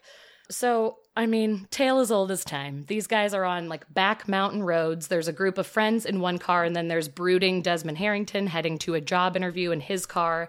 They both crash on this back mountain road in the middle of nowhere. They think it was a total accident, but then they look and both of them have run over like spiked pads that were laid across the street. Mm. So someone was clearly trying to trap them. And as they try to call for help, go out into the woods looking for help, of course, they're getting brutally murdered by this inbred family that lives in the woods. They all have major deformities on their face to, you know, be these kind of real life monsters. They're humans, but look like monsters to us coming out. They're shooting arrows into these people. They're grunting and growling and howling. They're very animalistic. They are cannibalistic. They brutally murder them and take them back to their house and chop them up. And it's a whole thing, but it's a great time. So check it out if you'd But, like but, to. but why do they do this? Yeah, but why? because well that's the thing because it's fun no like it's that is the thing is from what i have learned like if you are from a long line of inbreeding like if it's you know your parents created you but then like or no like go way down the line. Grandparents created somebody but then siblings sleep together. Mm.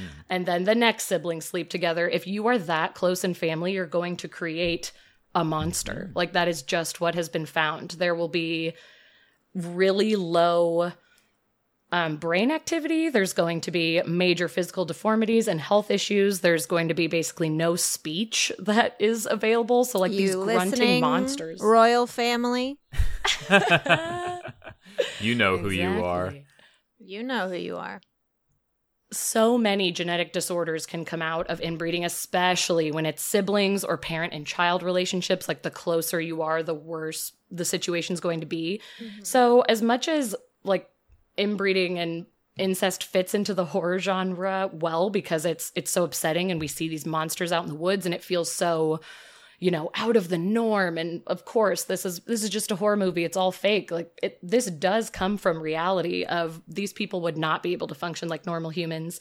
And for the most part inbreeding and incest takes place out in desolate areas up in the mountains out in the woods because these people want to keep their bloodline pure in their eyes. They want Right. to be away from society they just only want to reproduce with the people around them so they move away they stay away from society and it still happens today, which is what blows my mind the most. It's not as common, of course, it's much more rare, but it is still happening around the world. And even right here in the good old USA, it happens for the most part in the southeastern region of the United States, um, but has happened basically all over the country at one time or another. But the most common theme and the reason it happens more in the southeast is there's just there's more land it's more spread out. You can find these mountain areas you can find these small towns that are away from everything with basically no population. And there are families that go out there and choose to live alone up in the mountains or this tiny town to be away and to reproduce and keep their family going.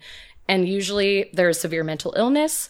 And in most cases the incest starts with a patriarch who is a pedophile there's likely a lot of abuse associated with the inbreeding. It's dark, it's horrible. But in some cases, people are just so far removed from society and they're living with their family. Maybe they're a cousin of the family that kind of started this, you know, inbreeding situation and they just, they're out there enough that they've lost sight of reality and they give into the urges as well because they say, okay, well, I want to have a family and a legacy, so I'll give into it. And sometimes you just kind of get brainwashed as if it's a cult and you kind of go along with it, which I think is the saddest of all. But Well, and a lot of time I don't even think it's a matter of like I want a family. It's a matter of I want to fuck and the person Yeah. around We're is this person animals. and if you don't have proper health care, if you don't Mm-hmm. have birth control, you are going to get pregnant. It's, I mean, that is such a good point when you said, you know, we don't have access to birth control. Like, for the most part, these are people who, you know, very low income, living off the land, like, they don't have a lot. And that's the other part of it is, I think in some cases, there are family members who question it and want to move away, but they don't even have the means to, and they Yeah. don't even know what to do once they get to civilization. So they sort of just they just give in and it happens and it's it's very sad and I'm happy that it's not happening as much anymore, but it's so dangerous to reproduce with your family members. I think all of us know this already, but just the birth defects and the major health issues could ruin any life that these people are trying to bring into the world. And researchers of inbred children over the years have found that common health issues are decreased cognitive abilities, as I said before, um, decreased muscular function, reduced height and lung function, a greater risk of contracting diseases in general, and a much shorter lifespan. So none of it is good. And you will almost always have major deformities on your body. You will be in pain. You'll be miserable. It's it's just not right. Like we are not supposed to reproduce with our relatives. And then I imagine that these people probably don't know, like, I, I- like how far do you get into it when you are in that isolation, where you have no idea what is normal anymore, right? Like, mm-hmm. ev- eventually, like, what it, what are you possibly comparing it to? Yeah. Right. I know. That's yeah, that was kind of what I was trying to say of like the losing sight of reality. Mm. You're out there alone for so long, you're only seeing your family. I think there does come a point where you just say, I don't even know how the regular world lives. This must be how we all survive and you know, carry on. So mm-hmm. I'll I'll go with it. I think you can almost go insane in a way. I mean, I hate to use that word, but you know, like you just mm-hmm. you're losing sight of what the world is when you're out there Yeah. so far away from everything. Knowing all of this, we have all these facts. We know this like science has advanced as Ashley mentioned before, incest and inbreeding it was very popular with the royal families. It was always arranged marriages with cousins, mm-hmm. with, you know, in some cases siblings, mostly cousins, but it was like the family stays the family. We're keeping our bloodline. Let's go. And many other countries, it was coming from religious beliefs. It was centuries of only reproducing within families. But as science has advanced, thank the good Lord, we have learned how bad it is to reproduce with our relatives. And now that's why we're seeing so much less of it. It's not that people aren't still trying. And in some other countries, because of the years of religious beliefs, it's really hard to break that pattern. And so it is a slower process, especially in the Middle East. There are a lot of traditions that are just hard to break mm. but it is happening because science just keeps coming out with more and more information telling us, hey, here's why you shouldn't do this. But the country that it is the most taboo in is the United States. We are the ones who recognize it as being bad the most. But with that said, it is somewhat legal in certain states. What? Yikes. While not widely practiced, first cousin marriage is legal in 19 states. And some first cousin marriages within certain conditions, like depending on age and uh, quality of life, are legal in seven states. Gonna need to know those dates. Sexual relations and cohabitation are only prohibited in nine states, which is too few. What? Nobody really cares if you are living and sleeping with your relative if you're not getting married, but also there's really just not there's not much you can do about that. If people are living together and doing things behind closed doors, that's it's really hard to enforce. If they're not asking for a marriage license, there's only so much you can do. However, it still sounds insane that it it's not prohibited in more places. Approximately 0.2% of all marriages in the United States are between second cousins or closer, which is a, a very small percentage, but that means when you actually look at the number that there are 250,000 Americans that are oh in incestual relationships. My. God. Which is still just such a high Too many. number. That's more than the witches that were murdered earlier. I know. I thought that would be the most mind blowing fact, but here we Yeah, are. Yeah, but how many beaks do they have? yeah. How many beaks? How many hearts? Mm-hmm. I don't know. I just feel like th- these laws, all they do, or you know, these the lack of laws, all it does is open people up to having abuse run Yes. rampant. You know what I mean? Hundred percent. like, mm-hmm. because is kind of a form of abuse, It It is. has even if you It are, absolutely you know, is. of age. I agree. It is just it is giving these allowances to abuse and like horrible, horrible conditions for some unwilling people, which I I just don't understand why things aren't more strict. But it is what it is. Maybe it's much harder to enforce than I can understand. But it, it Yeah, just all of it blows my mind. But Didn't Rudy Giuliani marry his cousin for a minute there? what did he? Google That it now. would not cousin. surprise me. It wouldn't shock me at in the all. slightest. Ashley, I'm with you. But yeah, please Google it, Isaac. I have to know. From Vanity Fair, Rudy Giuliani's week has gone from bad to finding out you've been screwing your second cousin for 14 years. Shut up. Yeah. Okay. Well, Okay, well, You know, he gets worse and worse. Well, Yikes. Out of curiosity, have either of you heard of the phenomenon of uh, what's it like falling in love with a lost relative? oh, Isaac, I'm going to talk about it. Oh my god. Have we? Bring it on. Oh, have we? Before I finally shut up on this horrible darkness, as Isaac said, there is kind of this other angle of incest relationships that is interesting. And this is the story that I shared on Spark My Interest, which was the inspiration for, you know, why I chose this topic. So obviously go listen to their episode. I'm going to tell a very summarized version of the story I told there. There was a young girl named Katie Fusco who lived with her adopted parents and had a very blessed life in New York. She turned 18, was about to go to art school, follow her dreams, start a new chapter. She was very ambitious, cheery, great gal. But as she's about to start this new chapter, she starts to think, well, I know I'm adopted. I've always wanted to find my biological parents. So, through the power of social media, she was able to find her parents, Alyssa and Stephen Pladl.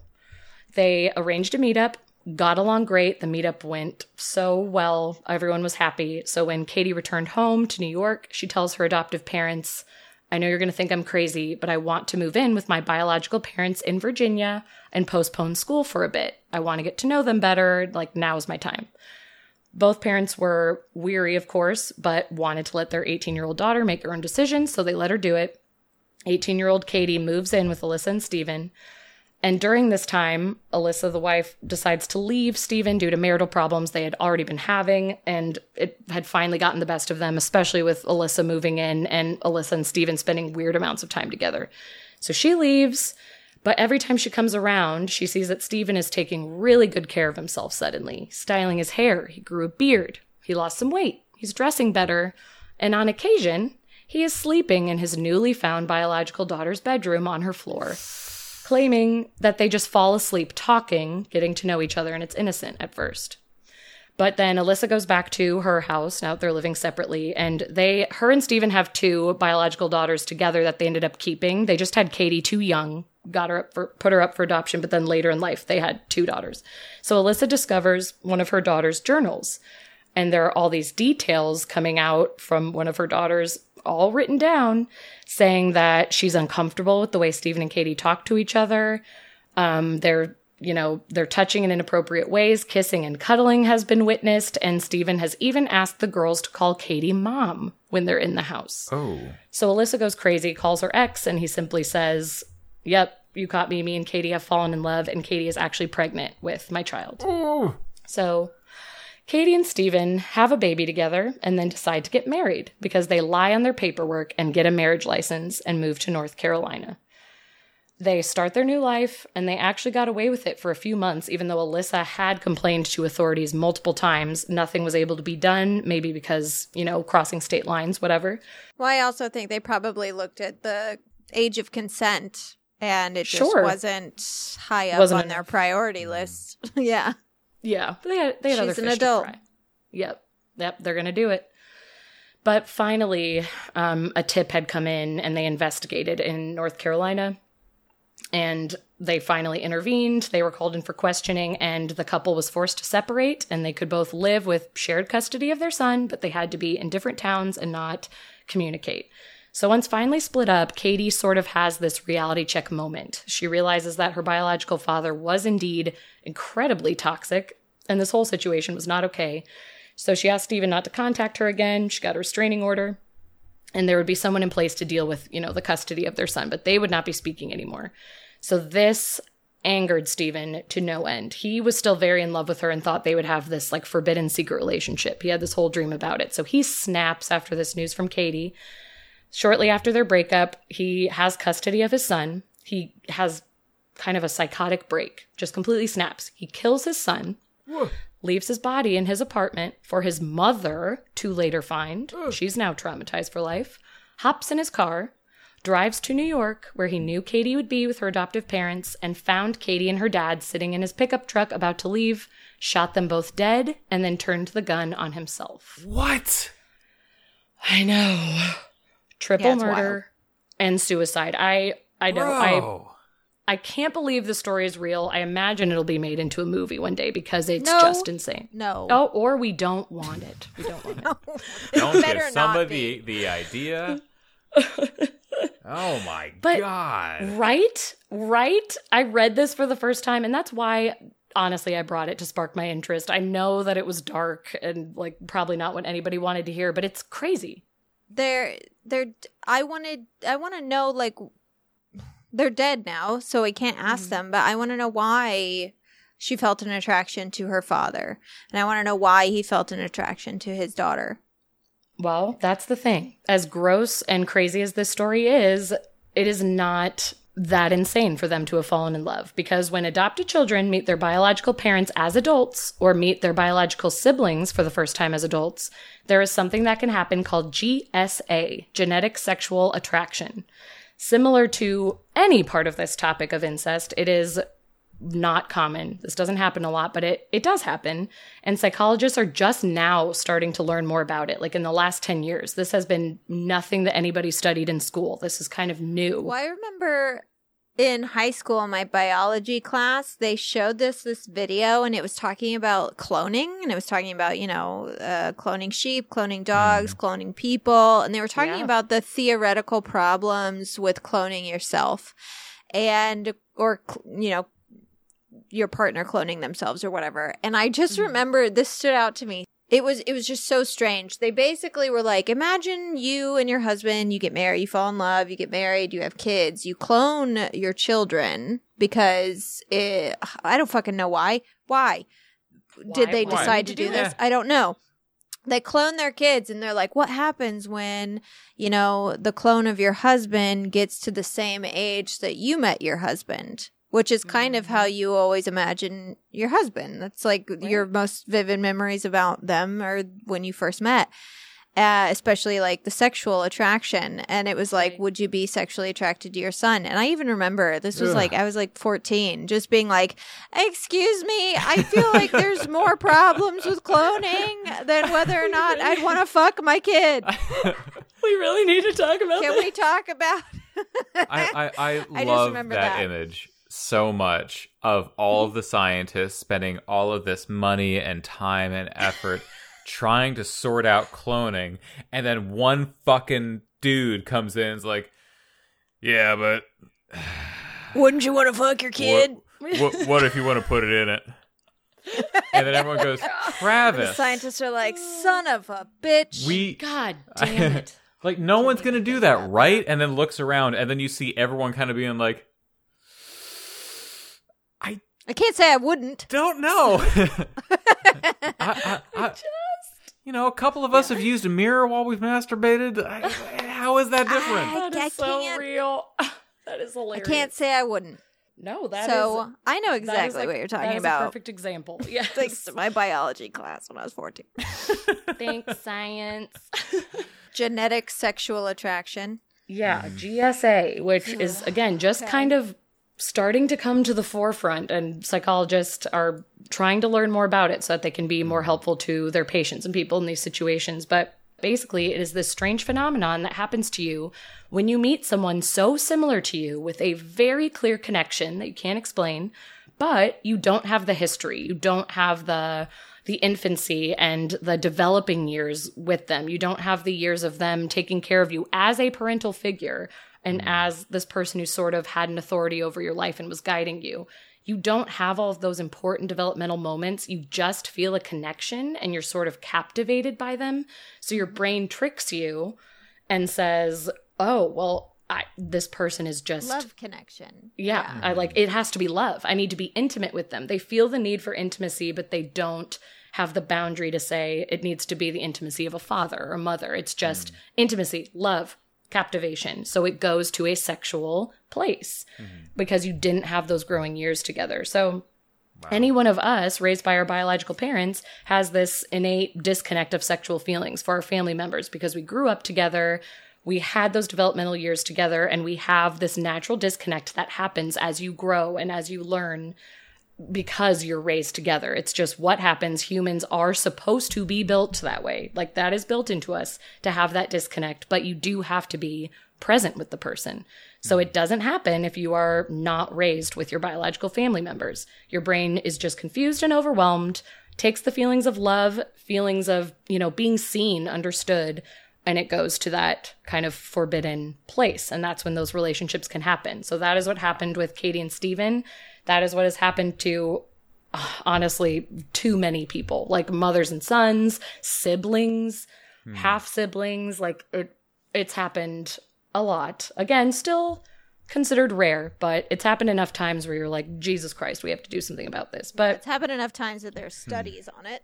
Exactly. Like we're starting to research. We came up with a name for it, you know, all of it. So there, and thank goodness there are several examples of people who have felt the sensation, didn't know what to do with it, but were able to have enough self awareness to get themselves out of it. And they're kind of the other side of the group that has helped us learn more about this and that there can be a stopping point in self control. Not that it's easy, but like people have been able to stop it.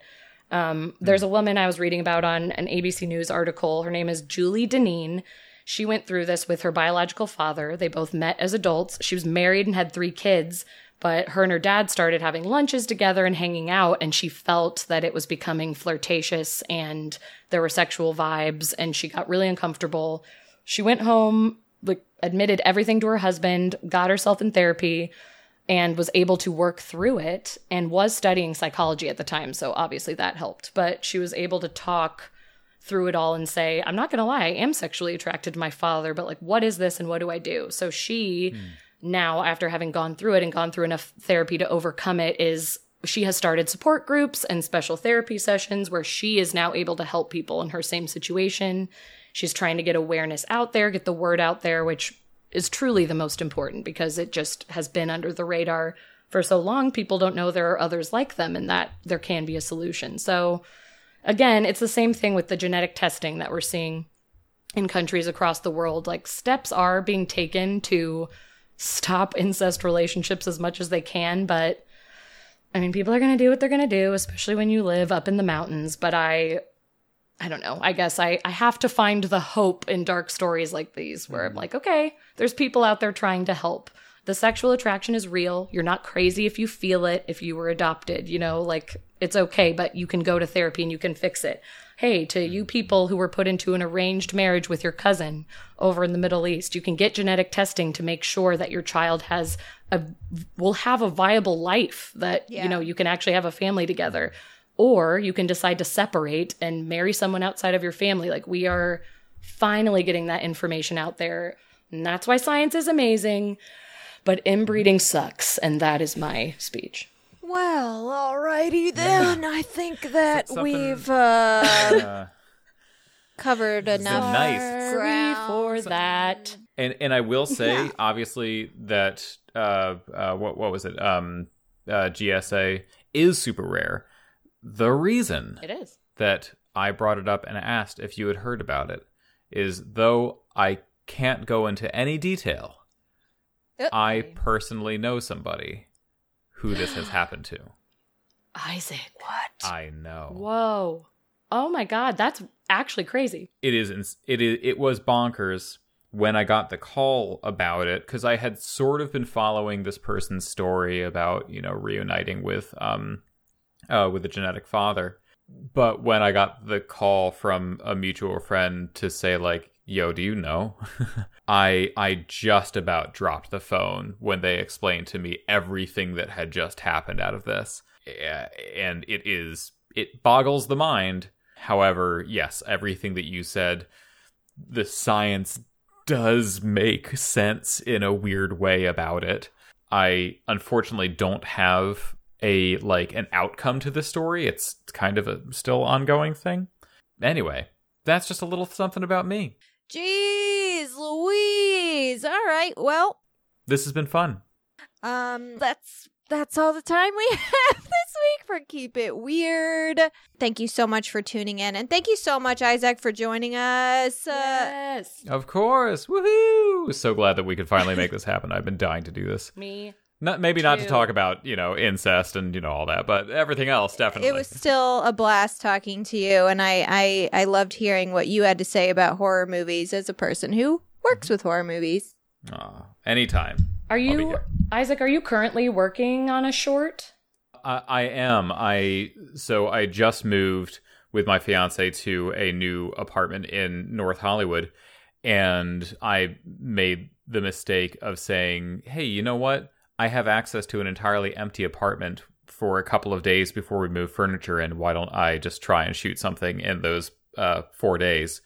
Uh, you know, which was a mistake considering how busy we all are. True. Uh, but we, I, I, I worked it out, um, and that will be coming out um, at the end of this month. Yay! Isaac, that is awesome. It's been a pleasure meeting you guys. Seriously, go check out Isaac's short films. They are truly terrifying. He's a true talent. Very exciting. You can follow Isaac on Instagram at Isaac J Ruth R U T H, and we'll tag you and stuff so everyone knows where to find you. Um, and then your website mm-hmm. was isaacruth.com, or is there a J in there too? IsaacJRuth.com. Jay's right there. Make sure make sure you're following us on Instagram as well at Keep It Weirdcast. You can stay up to date on all of our antics and when we're releasing all of our bonus content. You can get two bonus episodes a month plus a monthly newsletter plus discounts on merch by joining our Patreon.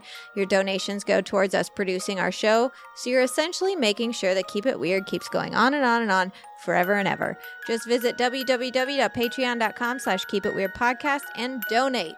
You can also grab yourself a t-shirt, tank top, hoodie, tote bag, button, or even an iPhone case by heading to www.keepitweirdpodcast.com slash merch. Isaac, what is our sign off this week? Oh my god. My our, our sign off is me reminding everyone that actually the best incest movie out there is The Lion King because Simba and Nala were minimum first Shut. uh, half siblings. That is so true. It's the circle of life. I think one thing we actually need at the end of this fucking episode is a, a big Hakuna Matata. And keep it And keep weird. it weird.